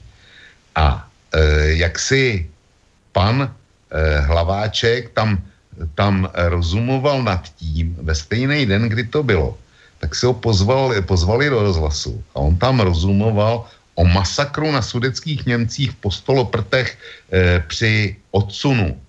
Ten masakr se skutečně stal a rozhodně to není nic, e, co by nám sloužilo ke cti a stát se to prostě nemělo. Ale my máme den výročí, výročí povstání sudeckých Němců proti republice na Hitlerův podnět. A Český rozhlas Plus nevěděl nic lepšího a nic chytřejšího, než zcela neaktuálně, nevýročně eh, dát takovejhle, takovejhle pořad, který řešil masakr na sudeckých Němcích. Jo. To je podle mě záměrná provokace. Eh, já už jsem mluvil o tom, že se objevují objevujou, eh, jaksi snahy, my musíme chápat pohnutky Anglie a Francie. To zase jistý historik Macháček, to byl jiný pořad českého rozhlasu, který byl věnovaný to, tomuhle. A on to tam rozváděl, proč bychom je měli chápat a tak dál. Já z radu nemůžu pochopit. Zajímalo by mě, jestli pan Macháček, kdyby zjistil, že manželka ho podvádí, jestli by byl tak, eh, tak velkorysý a, a e, prostě prohlásil, já, já to beru, musím pochopit důvody, důvody proč, e, proč manželka dělá, dělá to, co dělá. Jo. Nebo děti, když mu kradou peníze, musím pochopit důvody. A dovolím si upozornit ještě, e, v sobotu to bylo výročí Mnichova jako takový. Český rozhlas Plus má pravidelnou rubriku Ex Libris kde komentuje, kde komentuje nový knihy. A já bych očekával, nebo já jsem, já jsem byl zvědavý, co zařadí. Čekal jsem něco, co se bude vázat k Michovu, něco nového, co neznám, co by mě eventuálně mělo zajímat. No a oni do tohohle výročního Ex Libris zařadili knihu e, nějakého britského historika, který srovnává Hitlera a Stalina. A dochází k tomu, že pokud nejsou, pokud nejsou oba dva stejný a, a stejně odporný, tak je ten Stalin horší. A já jsem se s překvapením dozvěděl, že druhá světová válka začala útokem Německa a Sovětského svazu na Polsko. Ano, lebo to pakt Ribbentrop-Molotov. nevěděl. No. Dneska už to vím teda, jo, díky, díky onomu pořadu e, českého rozhlasu. Čili e, našel si, bylo možné najít opravdu vynikající pořady a relace bez zbytku, ale e, oba dva ty, který jsme zmínili u české televize, tak to nebyly nové věci, to prostě byly, byly věci, které už mají nějakou historii. Mm-hmm. Za to ty nové věci, které dal Český rozhlas plus, ty tři, který jsem zmínil, a jistě bych dohledal další, tak to z mého hlediska bylo něco, co já označuji slovem humus. Hmm. No Petře, poď ty k tomu niečo dodať a potom môžeš e, ten svoj vstup aj ukončiť predstavením pesničky, lebo myslím, že už je čas si dať aj pesničku číslo 2. Já si myslím, že svůj vstup začnu představením písničky číslo 2. Dobre. Mluvil fakt hodně dlouho. Eh, já se pak chci dostat ještě k jedné události, která je o něco starší, o několik dní než Mnichovská dohoda, ale má s ní hlubokou souvislost, eh, o které se vůbec nemluvil, nebo jsem to aspoň nezaznamenal, takže jenom si tady nechám trička po písničce a teď bych dal tu písničku, která se jmenuje Tak, ideme dobre, tak spravíme to inak. Dáme si najskôr pesničku a po nej bude Peter pokračovať. Uh, hostiami dnešného večera sú Voskovec Verich, pesnička o pražských strašidlech. A ešte pred pesničkou pripomínam a vidím, že nejaké mailiky sa nám tu množia, tak samozrejme po pesničke, keď eh, Petr povie to, čo chce, a čo považuje za dôležité ešte do tejto témy vniesť, tak samozrejme pôjdeme pomaličky aj e, k tým vašim mailom, ktoré nám môžete písať na adrese studiozavinačslobodnyvysielac.sk prípadne aj k telefonátom, ak niekto zavolá na číslo 048 381 0101. Temná noc, když nad Prahu se snese, Vltavu, když mlha přikryje, vítr ustal, lísteček nehnese, strachem ani pes nezavíje. Praha spí a prašná brána zývá, monotónně šplouchá vltava. Lampa skřípe, jak se v mlze kývá a pod ní se šátrá postava. Jak to divně blátem capká, je to dědek nebo babka. Má nějak nos jako pták a míří na Václavák. Pod plachetkou obahnáty křivé jde k pomníku krále Václava. Tam se modlí za mrtvé i živé, kdo to může být ta postava? Hácha, dědeček hácha, očička má krhavý a ručičky krvavý, Hitleru brácha, v krvi se máchá, náš drahý Emile, ty skončíš nemile. Ja, ja, ja. V bouzné noci vychřice, když zvučí, ve parku láme větvový. Hrom za hromem, ozvěnou, když zvučí, holuby se buděj v podkroví. Přívalem vod kanály se dusí, kalná voda trestavidlo. Ani pes nejde ven, když nemusí. Pod peřinu vleze strašidlo. Jedno strašidlo však přece, he, he, liákem se krade křece, ho, ho, jak tak blátem ťape, co ručiček mu krev kape. Drhne, meje, ale krev nesmeje, a krev tě prozradí krkavče. Zleně, zleně! Prátka se směje, no tak je zlé dobře, do roka a do dne moravče. Houpá se hlava hloupá, o jednoho otrapu zas bude míň ke stapu. A jak se houpe, očima loupe, neboj se, Ema, nevíce tě nestane.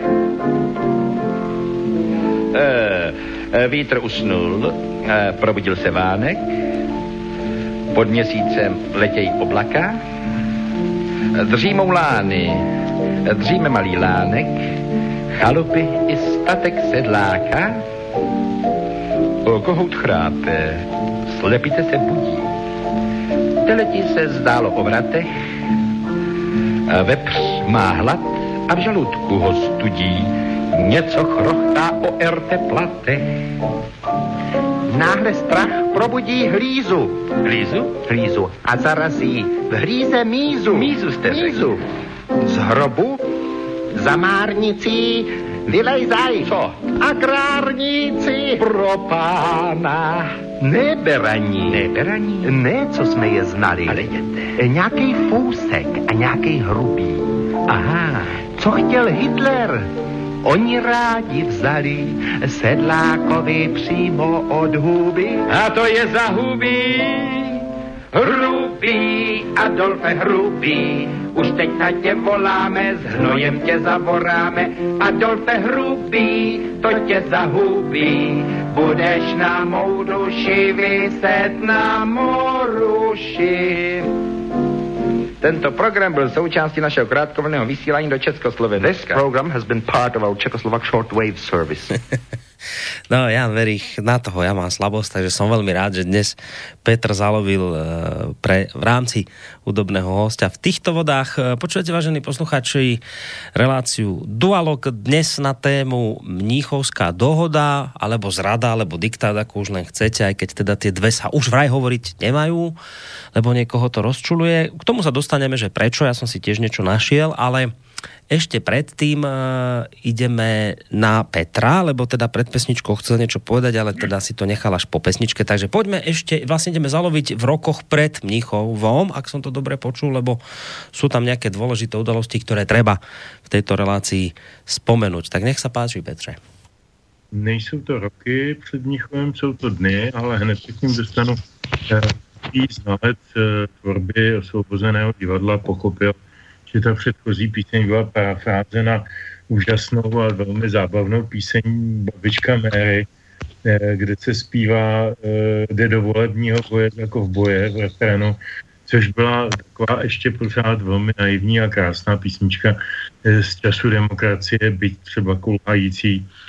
Tohle už bylo opravdu o něčem jiném, takže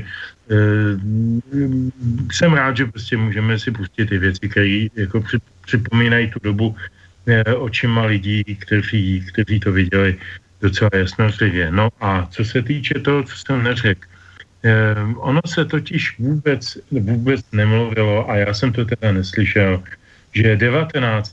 září 1938, což bylo prosím pěkně eh, pouhé, pouhé tři dny nebo dva dny rok a dva dny po umrtí Tomáše Gajka Masaryka, zemře 21. září 37, pokud se nemýlím, eh, přistoupila Velká Británie a Francie eh, k výzvě, vyzvala československou vládu, aby odstoupila pohraniční oblasti z více než 50% německého obyvatelstva Německu.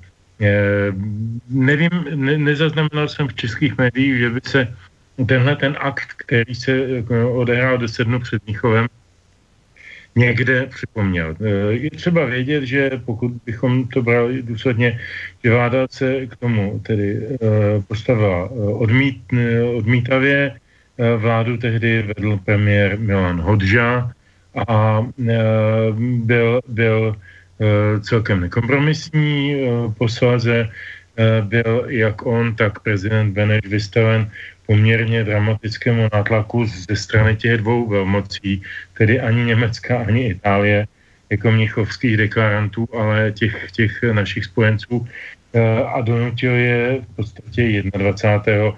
už toho 21. víceméně eh, k, ke kapitulaci nebo k, k tomu, že připustil, že to tak může dopadnout. Ono to tak dopadlo za několik dní, ale ty dny byly vyplněny určitou diplomatickou aktivitou. Já to zkrátím. Když se pak podíváte, eh, kdo by se, kdo by se eh, chtěl eh, opravdu zajímat o Mnichovskou dohodu, tak zjistí, když si ji přečte, ona je docela stručná, tak zjistí, že to je v podstatě jenom technická, technické, technická deklarace. Tam je osm bodů, z nich jenom jeden má eh, takový, řekl bych, eh, věcný obsah, a ten je osmý, to je ten poslední, který uh, ukládá Česku, Československu nebo no, Československu uh, propustit všechny sudecké Němce z vězení, kteří jsou tam takzvaně z politických důvodů. To je jediný věcný, věcný požadavek. Všechno ostatní jsou technické, uh, technické požadavky Nebudu to tady číst, není to dlouhé, ale každý si to může dohledat, není to, není to problém. Ehm, Československo se zavazuje do tehdy a do tehdy opustit tolik a tolik území za takových a takových podmínek. Ehm, všechno jsou to technikálie. To jsou věci, které byly připraveny, tam nikdo o ničem nejednal. V Mnichově se o ničem nejednal. Tam přijeli čtyři chlapy, kteří věděli, co budou podepisovat Eh, včetně pana Čemprajina, který eh, z toho udělal potom mírovou zásluhu, jak jsme slyšeli i z té písničky konec konců, a, eh, a podepsali u skleničky nějakého hm, asi dobrého šnapsu technickou dohodu o něčem, co bylo už bez diskuse. Tam se o ničem nediskutovalo. Je, jako nás učili, já si vzpomínám, že nás učili na základní na střední škole je, takové ty takové ty naivní eh, představy, že naše delegace nebyla přizvána a že se jednalo uh, do noci a tohle a tamhle to vůbec. O ničem se nejednalo, tam byla připravená deklarace, připělo se, to se podepsalo, vyfotili se soudruzi všichni čtyři a, a jel se domů, když to, když to hodně zbagatelizuju a zbanalizuju. E, ta věc byla dávno připravená, e, neříkám, že už bylo blokárnu, ale v podstatě tam na ní bylo zaděláno, jak říkal velmi přesně velký posluchač. Takže, takže jenom, jenom je třeba vědět, že e, tady se s náma vůbec nepočítalo. Ani v jednom okamžiku se nepočítalo s tím, že by Československo hrálo nějakou roli. To jsou všechno jenom, jenom mílky a je to možná jeden z důvodů, že třeba někde nějaký ten cenzor v českých médiích je i dokonce vzdělanější a třeba i tohle to ví. A možná je to jeden z důvodů, proč se vlastně ty, ty e, a bez úvozovek, já to řeknu bez úvozovek, viny, ty, ty svinstva, ty, ty podrazy našich tehdy nejbližších spojenců vlastně nesmí připomínat, dokonce ani pojmenovávat. Už jsme na tom, jak v Harry Potterovi, je, kde, kde nesmějí jmenovat Voldemorta, protože je to zlo, které tím jmenováním posílíme. E, my to nesmíme ani jmenovat. To jsme došli daleko. No, já teraz uh dám už priestor aj poslucháčom v mailoch, ale my sa vlastne cez tie maily dopracujeme k tomu druhému bodu, o ktorom aj teraz Petr hovoril. Lebo povedzme, že to upozaďovanie sudeckých Nemcov v médiách nezaznelo, to má, povedzme, že to máme vyriešené. My teraz sa vlastne dopracujeme práve k tomuto, o čom teraz Petr hovoril. Úloha anglická, francúzska a ďalších štátov, ktoré vlastne do delenia okolo Mníchova sa nejakým spôsobom zapojili a do diania sa zapojili a napriek tomu teda naše médiá nejako to nechcú veľmi reflektovať, tak najskôr mail dočítam ten od Martina, ktorý píše, že aj skutočne hambov, ako sa k tomuto výroču postavil Slovensko verejný právny vysielateľ. Pre porovnanie uvádzam, že v Českej republike k tomuto výroču dokázali pripraviť skvelú dvojhodinovku odvysielanú na stanici ČT24, takže to je celý ten jeho mail. A teraz sa vlastne k, tej, k tomu bodu číslo 2 dopracujeme cez mail vláda ktorý píše, Mnichovská dohoda nikoho nezradila. Tradičný český a z časti aj slovenský vzťah k druhým štátom, hlavne k veľmociam ako nejakým garantom čohokoľvek je politickým naivizmom ak sa chcem vyhnúť inej charakteristike. V politike existujú iba záujmy a Česi by si konečne tento fakt mali uvedomiť, lebo Česi pri takomto postoji logicky plačú nad väčšinou svojich dejín. Československo sa malo vojensky brániť, stálo by nás to hodne životov, mnohí z nás by tu dnes neboli, ale tí, ktorí by tu dnes žili, tí by na tom určite boli podstatne lepšie a s nimi aj celý svet reálne by sme sa určite vyhli ruskej totalite napríklad a tak ďalej napísal Vládo. A ja k tomuto jeho mailu pripojím, aby sme sa opäť vrátili k tej téme, že ako to poňali média, tak tu už budem aktuálny, toto nie je z 2013, toto to je 2018, teraz. Britské listy Boris Cvek hovorí, už dlho nemám rád označovanie Mníchovskej dohody ako zrada. Štáty sa chovajú s ohľadom na svojich občanov a z hľadiska Británie a Francúzska nedávalo žiaden zmysel kvôli právu československých Nemcov na seba určenie vyhlasovať v Európe vojnu a posielať umierať do vojny svojich ľudí. To prostě žiadna zrada nebola, ale racionálne rozhodnutie. A teraz ďalej dodávanie, je to dlhé, tak to už prečítam celé. Uh, okrem toho, že Mnichovská dohoda býva považovaná za zradu, má dlho taktiež štve ten povojnový zvyk, kedy sa kladie rovnítko medzi nacizmom a Nemcami. Nemci sú aj Goethe a Kant, Benhofer, veľa nemeckých antifašistov umúčených v nacistických lágroch. Nacizmus nie je nič čiste nemeckého.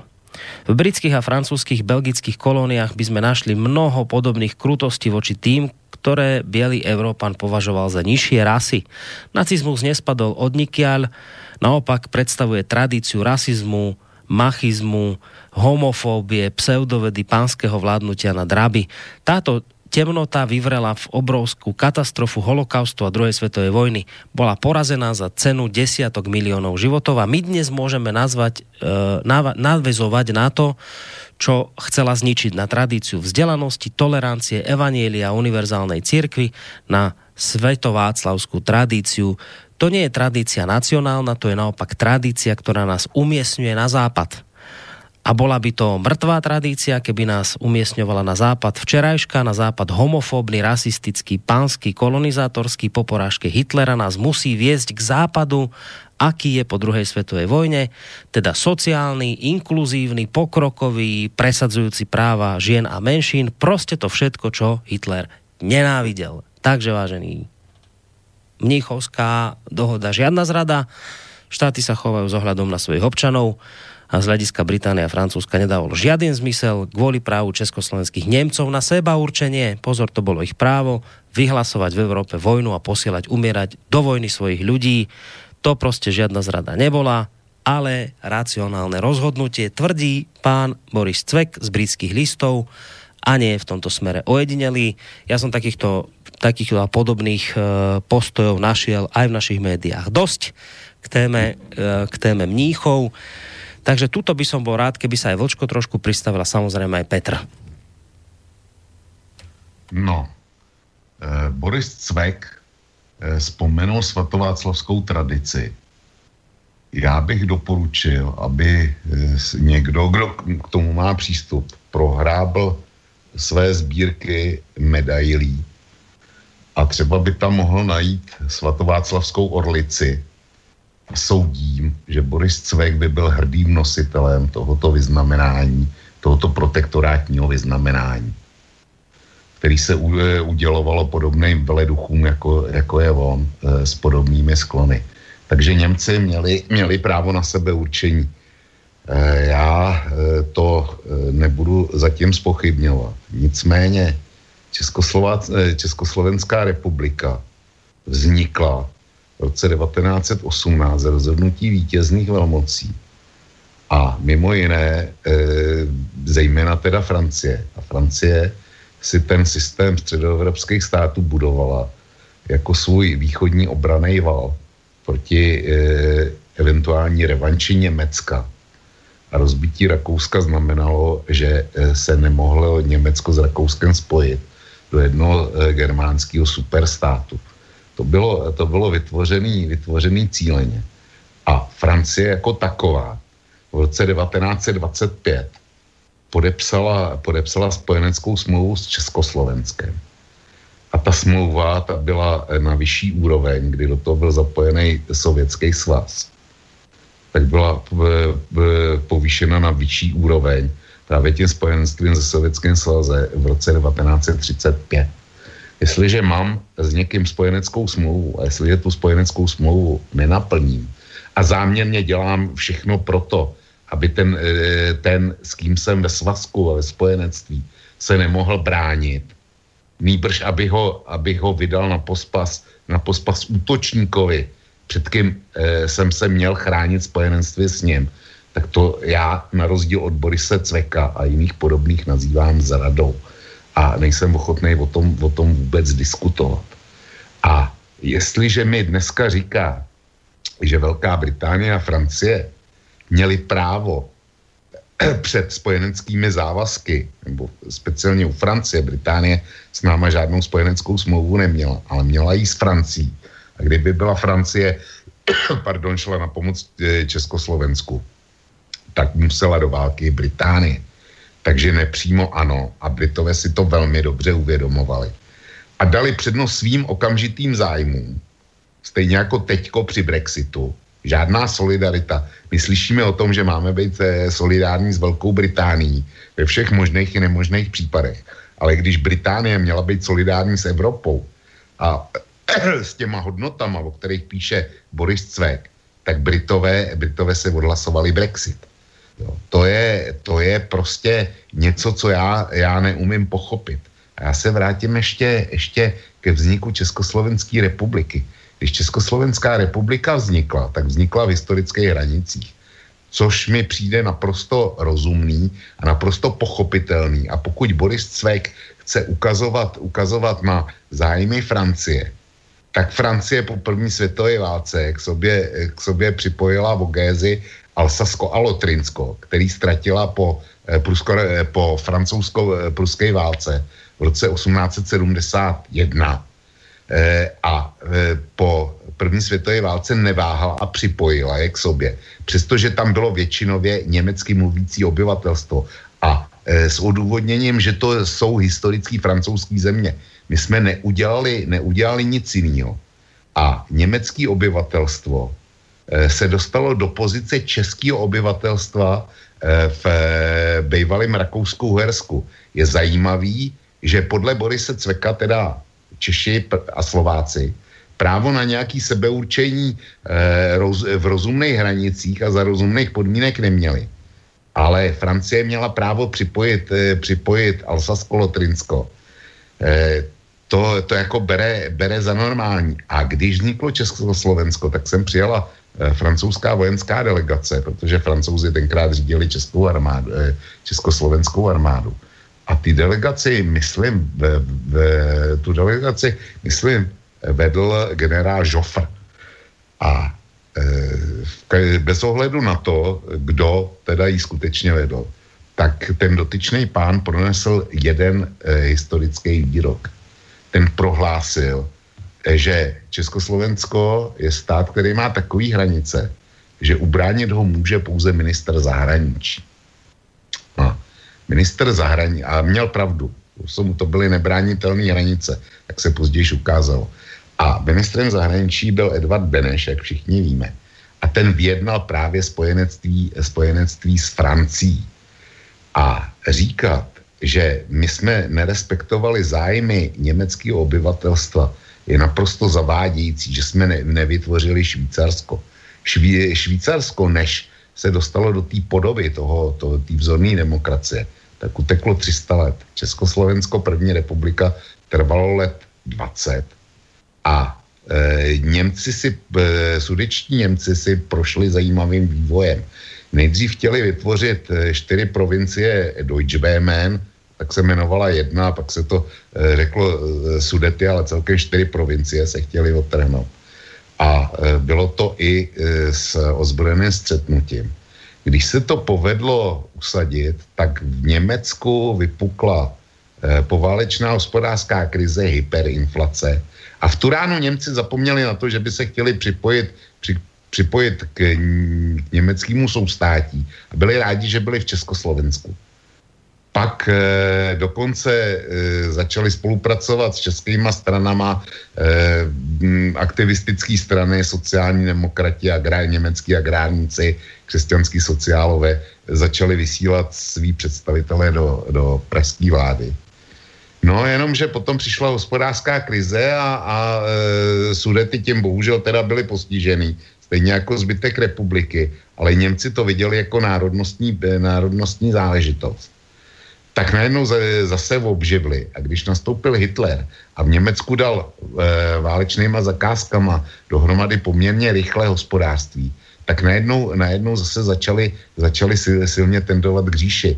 Čili e, a zase začali být, eh, být nad lidi a slyšet, slyšet na, tu, e, na tu ideologii hlásanou, hlásanou Hitlerem.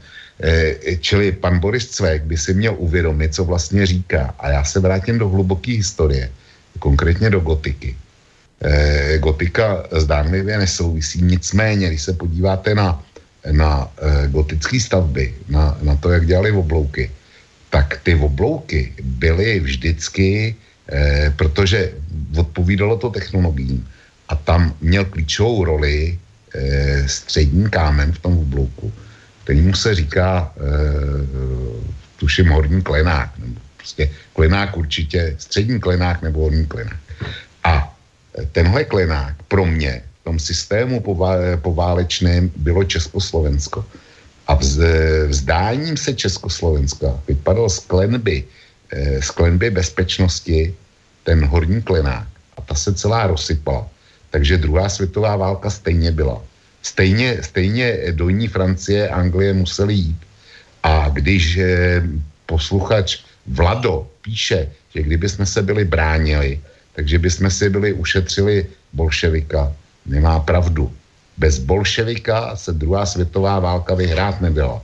A byl to on, kdo ji v Evropě rozhodl. A e, to e, pováleční dělení, dělení Evropy by bylo proběhlo úplně stejně, jako proběhlo. Vys Polsko, který se bránil.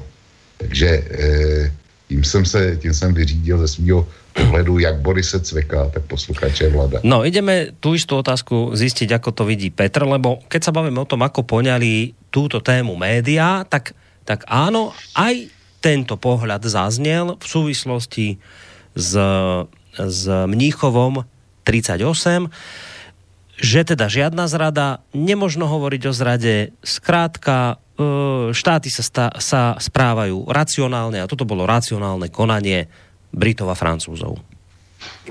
No, já teda strašně nerad směju v situacích, které jsou obalený velice tragickým kontextem, ale tohle to se snad ani nedá brát jako vážný příspěvek do diskuse, eh, protože opravdu Chamberlain už se nedožil toho okamžiku, kdy, protože zemřel velice záhy po tom Mnichově, kdy Němci zautočili na Coventry a další britská města a to, co říkal on, když vylejzal z toho letadla, přivezl jsem vám mír, on jim přivezl válku, to přece nebylo racionální jednání. A nikdo na světě mi nevysvětlí, že Joseph Kennedy, který už o něm tady mluvil docela dobře, který, jak víme, zásoboval různými Eh, průmyslovými produkty a různými, eh, řekněme, logistickými, dneska by se řeklo asi logistickými sítěmi eh, všechny možné válčící strany v té druhé světové válce od Němců až po spojence, že to nebyla, to nebyla prostě záležitost čistě finančně, mocensko, nevím, prostě tam nedělal žádný, žádný mír tam nehrál vůbec žádnou roli. To jsou všechno jenom žvásty, který mají sloužit jenom k oblbnutí oblbnutí hloupého a vzdělaného občanstva. Já mám proto jeden jediný strašně jednoduchý argument.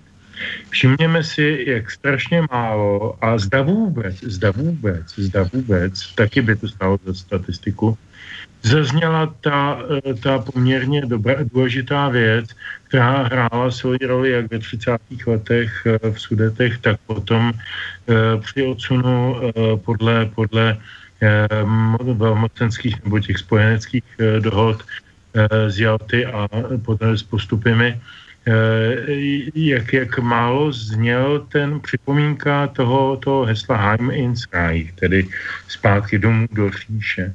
To je, to je heslo, který vedlo většinu sudeto německého obyvatelstva, opravdu to byla zdracující většina, která přijala uh, občanství říše. Na základě tohoto byla tahle ta uh, skupina obyvatel skutečně po druhé světové válce přesunuta Eh, na, na území okupovaná eh, těmi válečnými nebo těmi vítěznými mocnostmi. A oni se opravdu dostali zpátky do říše, ale jako málo se, málo se třeba mluví o tom, že tohle heslo je mnohem starší. Že dokonce nepochází e, jmenovitě od Konráda Henleina, který ho samozřejmě používal velice, velice hustě, zejména ve 30. letech ale to je praxe, která, která v podstatě eh, byla provozována už někdy od konce 20.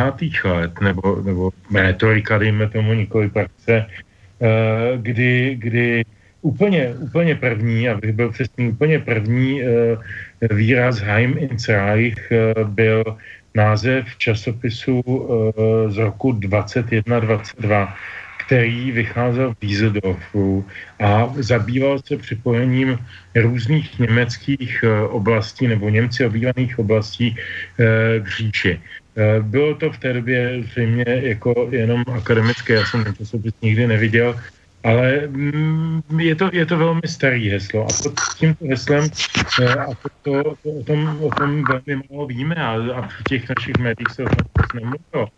Eh, tak já vám řeknu několik čísel, přátelé. Eh, v roce 1939 se ze severní, z jižního Tyrolska do Korutánu přestěhovalo 100 tisíc Němců. V roce 39 stále ještě z východního Polska do říšských žup 28 tisíc.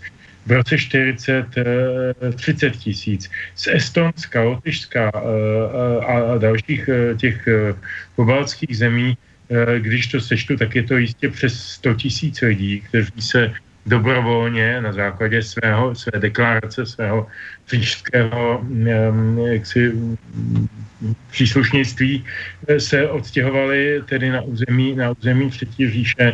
A takhle bych mohl pokračovat poslední takové silné, eh, silné migrační vlny byly v podstatě z Jižní Bukoviny Eh, až, až, eh, až po, po Ukrajinu v letech 40-41.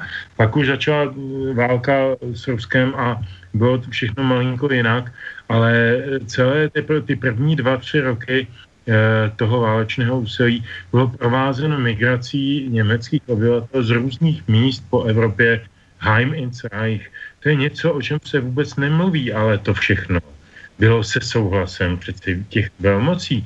Bylo to v podstatě jeden z vedlejších takových jakoby, jakoby derivátních eh, důsledků eh, těch, těch událostí ze 30. let, které pak vyvrcholily Mnichovem. A já jsem absolutně, absolutně konsternovaný, že eh, tyto věci nám naše média eh, zamlčují, protože tam šlo přeci o jasně deklarovanou vůli Němců a nic proti něm to je v pořádku. Oni chtěli být ve své zemi, oni se cítili být Němci, byli, cítili se být Němci v cizí zemi, chtěli zpátky do své země. OK, proč ne? E, ale jak můžeme dneska tady e, jako naprosto demagogicky házet na stůl jména jako G.T. Schiller, e, nevím, koho si ještě vymyslím, prodychaný čeho, kohokoliv, to je jedno.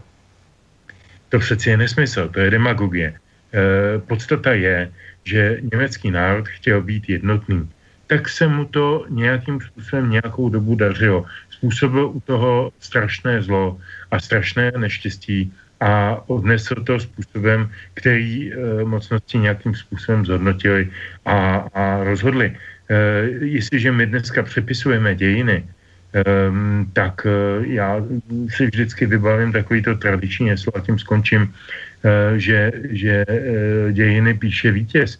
A já si teď kladu ale otázku, kdo je vítěz když my přepisujeme dějiny. No ja keď som toho, ja keď som toho pána Cveka vytiahol, tak uh, také dve veci by som sa pri tom pristavil. Najskôr toto, že ak je teda pravda, čo hovorí pán Cvek, že krajiny sa správajú vždy racionálne a máme to pochopiť, no tak potom sa pýtam pána Cveka, na čo sú na vôbec nejaké dohody, to potom nerobme, na to sa nehrajme.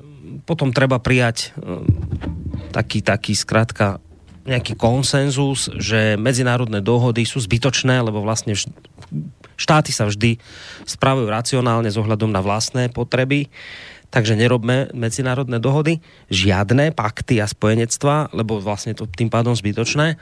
Ale druhá dôležitejšia vec, a tu sa ospravedlňujem, že som teda nezistil, nenašiel som, aj keď som hľadal, uh, lebo pán Cvek predpokladám, že že publikuje už dlhšiu dobu, tak by ma zaujímal jeho vzťah k, August, k augustu 68, či túto istú mieru e, racionality doprial aj Sovietskému zväzu. Lebo keď teda tvrdí, že krajiny sa správajú racionálne a v tomto smere sa Francúzi a Briti spravili racionálne a tak to máme pochopiť, no tak potom musí, ak má byť konzistentný vo svojich vyjadreniach, tak potom túto istú racionalitu musí priznať aj Sovietskému zväzu v 68. To by ma inak celkom zaujímalo, že či teda aj Sovietský zväz potom podľa tohto mal právo v rámci racionálnych dôvodov podľa pána Cveka sem vtrhnúť a či s tým potom podobne tak súhlasí, ako, ako s tým súhlasí pri roku 38 dáme si ďalší mailík, len preto, lebo pomaličky sa už blížime k záveru, tak aby sme tie maily prešli všetky. Uh, Antonín vlastne pripomína to, na čo ste vy už poukázali, že dobrý večer páni, rád by som vás upozornil na jeden krátky dokument o tom, ako by to dopadlo, ak by sme sa v, v 38. bránili. Je mi jasné, že dnes na to nemáme čas, ale ak ste ho videli, tak doporučujem. Dal aj sem link na YouTube, takže ja ten link prekopírujem pod túto reláciu na náš Facebook, takže si ten film budete môcť pozrieť. To je práve ten film, o ktorom, hovor, o, o ktorom sa hovorilo dnes večer, že teda ako, bo, ako by to bolo bývalo, keby sme sa boli bránili. No a potom tu máme ešte mailík od, od, od, od, od Láca, aj keď priznám sa, že neviem e, to tam prelúštiť ten úvod. Zaujímalo by ma stanovisko diskutujúcich hostí k tomuto tvrdeniu v 30. rokoch. E, bol bolševik, asi takto to mám chápať, pre pre Západ obrovským strašiakom, pretože Hitler sľuboval zlikvidovanie tohto červeného nebezpečenstva západné veľmoci, ktoré mali dohliadať na dodržiavanie záverov Versalského mieru Konkrétne mám na mysli časti obmedzovania vyzbrojovania Nemecka. Tento záver z tohto dôvodu prehliadali. Nepočítali vôbec s tým, že Hitler sa obráti proti ním v čase, keď bolo potrebné brániť Československú republiku. Ani Francúzi, ani Angličania neboli na vojnu dostatočne pripravení a teda Mnichovská zrada bola nevyhnutná skutočnosť.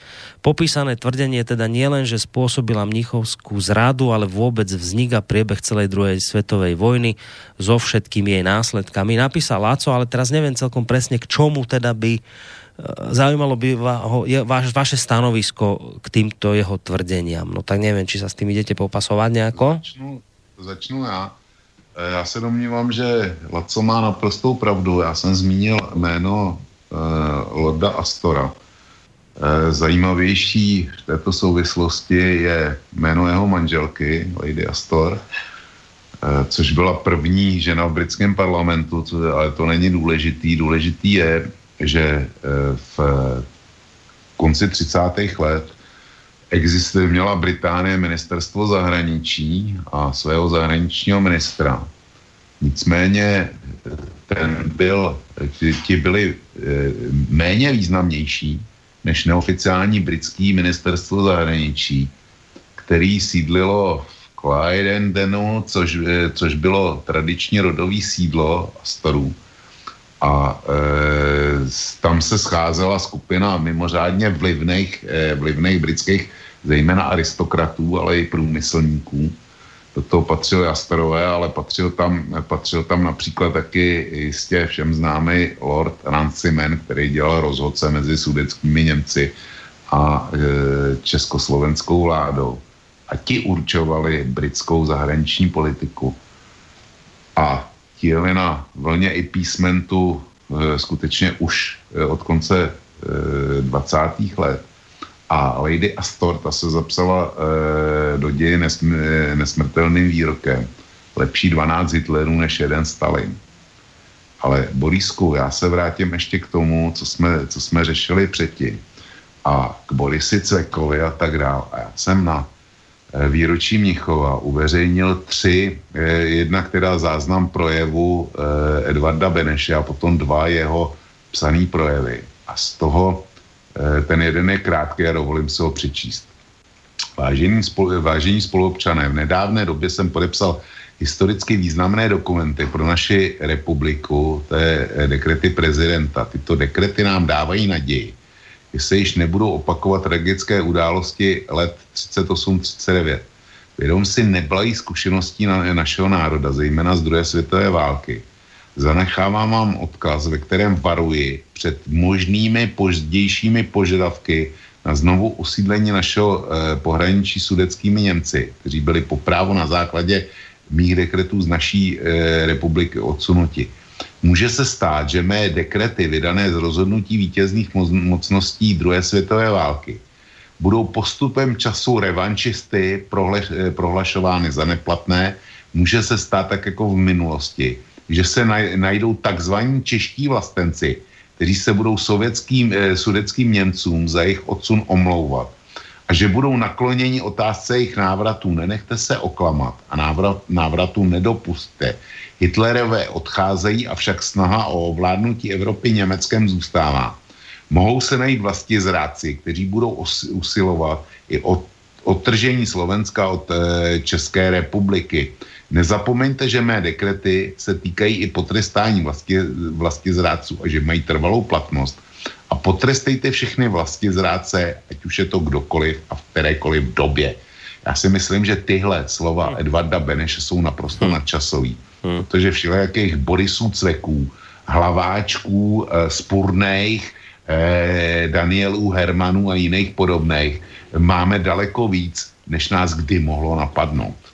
Mm, toto bol veľmi, veľmi dobré, čo si teraz dal tento citát. Nadčasový a inak u Beneša nie je prekvapujúce, lebo vyzerá, že na niektoré veci mal dobrý odhad Napríklad aj na to, že príde veľká vojna po tomto, čo sa udialo v Zmníchove. No a možno niečo ešte potom k tomu v závere aj prečítam, ale blížime sa úplne, máme posledných necelých 5 minút, tak samozrejme ešte Petrová reakcia a potom záverečná pesnička.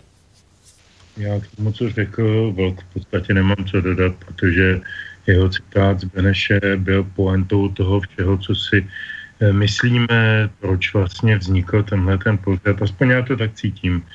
Eh, je to sebeobrana občana proti obelhávání, proti manipulaci, proti, proti přepisování historie, proti eh, přepisování naší mysli. Já každému eh, učím na vysoké škole ekonomický propagandu a dezinformaci, což jsou takové opravdu hezké, hezké předměty.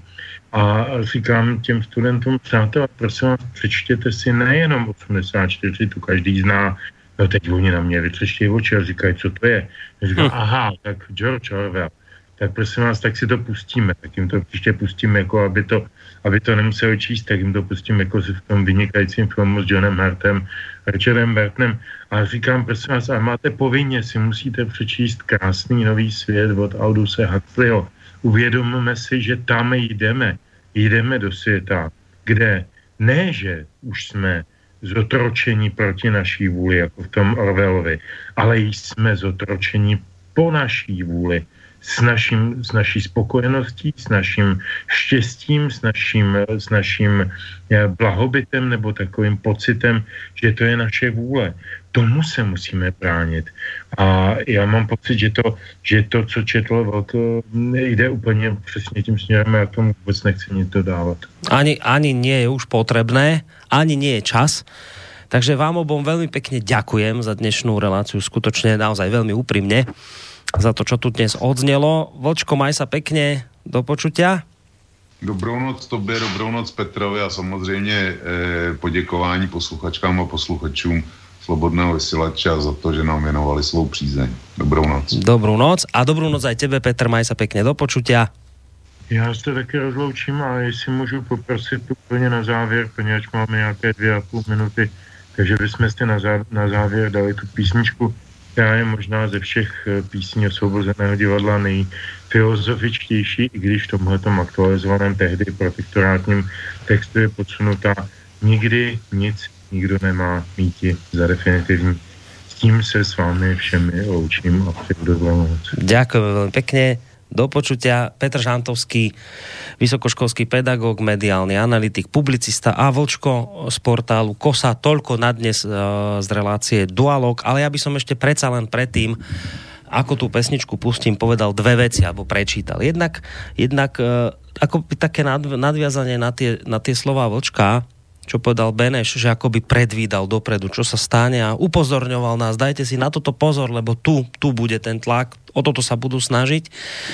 Tak akoby také potvrdenie tejto jeho, tejto jeho schopnosti isté veci predvídať vám poviem, ako to teda vyzeralo, keď sa Beneš stretol s generálmi, keď osud krajiny z rúk vojakov nečakane sa vrátil do rúk politikov po tom, čo vlastne e, vláda Milána Hoďu padla. Chvíľu to tam mali generáli a chceli teda to riešiť vojensky, začali sa obraňovať, ľudia boli nadšení, že idú do toho a potom to chytili politici do ruga a skončilo teda inak. Tak ako to vyzeralo, keď osud krajiny prešiel z rukou vojakov nečakane do rúk politikov, náčelník generálneho štábu, hlavný veliteľ zmobilizovanej armády Ludvík Krajčí, Krejčí prišiel uh, z Moravy späť do Prahy, dohodol sa s tromi ďalšími veliteľmi uh, a spoločne išli za ministerským predsedom Sírovým uh, 29. sa hlásili na hrade u prezidenta Beneša. No a teraz pokračujem to, ako, ako to celé vyzeralo. Budem citovať reprezentanti, reprezentanti Československej armády stojíce tu přede mnou, hovorí, už to sú spomienky Beneša, v krásném sále hradním, jež býval Masarykovou knihovnou, jeden po druhém se pohnutě, někdy rozčíleně ujali slova, píše ve svých vzpomínkách na mnichovské dny Beneš. Velení vojska jednomyselne žádalo, aby Československo Hitlerovi už nijak neustupovalo a v prípade nutnosti šlo do války s Nemeckem, ať budou jej důsledky jakékoliv. Byl to rozhovor veľmi pohnutý, videl jsem slzy v očích některých generálů a slyšel jsem z jejich úst slova prosby, výstrahy i hrozby. Dojali mě a znovu mnou otřásli. Zaváhal jsem, hovorí Beneš. Uh, generálům sám posléze odpověděl Beneš takto – je dobře, že jste přišli a je správné, že jste mluvili tak, jak má mluvit československý voják. To, co žádáte, je vaší povinností žádat a dělat. Je to ke cti československému vojsku. Máte pravdu, lid náš chce to, co žádáte i vy. A je krásné, že v této těžké chvíli národa armáda takto cítí a jsou tak plně zajedno. Pak ovšem v promluvě prezidenta a mnoholetého šéfa tuzemského diplomacie přišlo pověstné ale. Ale já jsem v jiné situaci nežli vy. Já nejsem jen vrchním velitelem armády, jsem také prezidentem a politickým exponentem národa jako celku. Musím vidět celou naši situaci vnitřní i mezinárodní vždycky všetky složky toho, oč nyní jde a všechny důsledky, které by naše eventuální kroky měly za následek. Bylo by ode mne lehkomyslné, kdybych chtěl vést národná jatka v této chvíli v izolované válce. Ale pamatujte na to, co vám nyní říkám. Ano, je to hrozné, čeho se na nás obě tyto země, teda Francúzsko a, a, a Veľká Británia, čo, čeho se na nás obě tyto země dopustili. To, co nyní přichází, je však jen začátek velké evropské tragédie. Válka veliká válka evropská přijde, dojde k veľkým rozvratům a revolucím. Nechtějí nyní bojovat společně s námi a za lepší okolnosti budou muset bojovat těžce a za nás, až my bojovat nebudeme moci. Dostanou všichni těžkou odplatu. Já sám musím postupovat tak, abych zachránil stát alespoň do nejbližší války. Připravte se na ní, budeme v ní hrát ještě velkou roli slúbil prezident generálom, ktorí potom odišli nespokojení, zatrpknutí a v zúfalej nálade. No, takže ukázal sa Beneš ako človek, ktorý vedel isté veci akoby dopredu predvídať a k tomuto ešte dodám práve v dnešnej dobe veľmi aktuálnu vec na zamyslenie, lebo už to tu v tejto relácii odznelo. My dnes našim spojencom, ktorému, ktorými sú dnes pre zmenu hovorím to zámerne pre zmenu, lebo my tých spojencov meníme často. Teraz aktuálne máme radi Západ a, a našimi spojencami, ktorým sa verí bez, bez, aj bez dôkazov, len preto, lebo sme solidárni, tak je dobré si spomenúť aj na Chamberlainov prejav, uh, ktorý povedal, uh, aby sme na to mysleli, keď budeme zase nekriticky vnímať našich spojencov už z ktorejkoľvek strany, že sa na, na, za nás vždy postavia, alebo máme niečo podpísané. No tak Chamberlainov prejav, uh, ktorý teda povedal v súvislosti s tým, že sa chcel vyhnúť všemožne vojne, tak hovorí, jak je to hrozné, fantastické, neuvěřitelné, mají Britové připravovat zákopy a zkoušet, a zkoušet plynové masky v Anglii pro spor v daleké zemi, a mezi lidem o němž my nevíme nic. A i, kdybycho, a i kdybychom měli sebevětší sympatie s malým národem, proti němuž stojí veliký a mocný soused, nemůžeme jednat za všech okolností tak, ako bychom, abychom přivedli celou britskou říši do války prostě jen kvůli němu. Takže toto je, vážení poslucháči, toto je náš spojenec, ktorému my dnes bezvýhradne dôverujeme. Treba na to myslieť. Majte sa pekne do počutia. Celé lidské pokolení mělo by víc pokoje, kdyby bylo to, co není a nebylo to, co je. Nikdy nic, nikdo nemá míti za definitivní, neb nikdy, nikdo neví, co se může státi. Řekne se, třeba, že se to a to stane tak a tak. Ono to pak dopadne docela naopak. Vemte například německý blic. Přijde Stalingrad, ono z blicu není nic. Protože ani ten blic není už definitivní. Neví se, kdo by se letos blicu měl bát.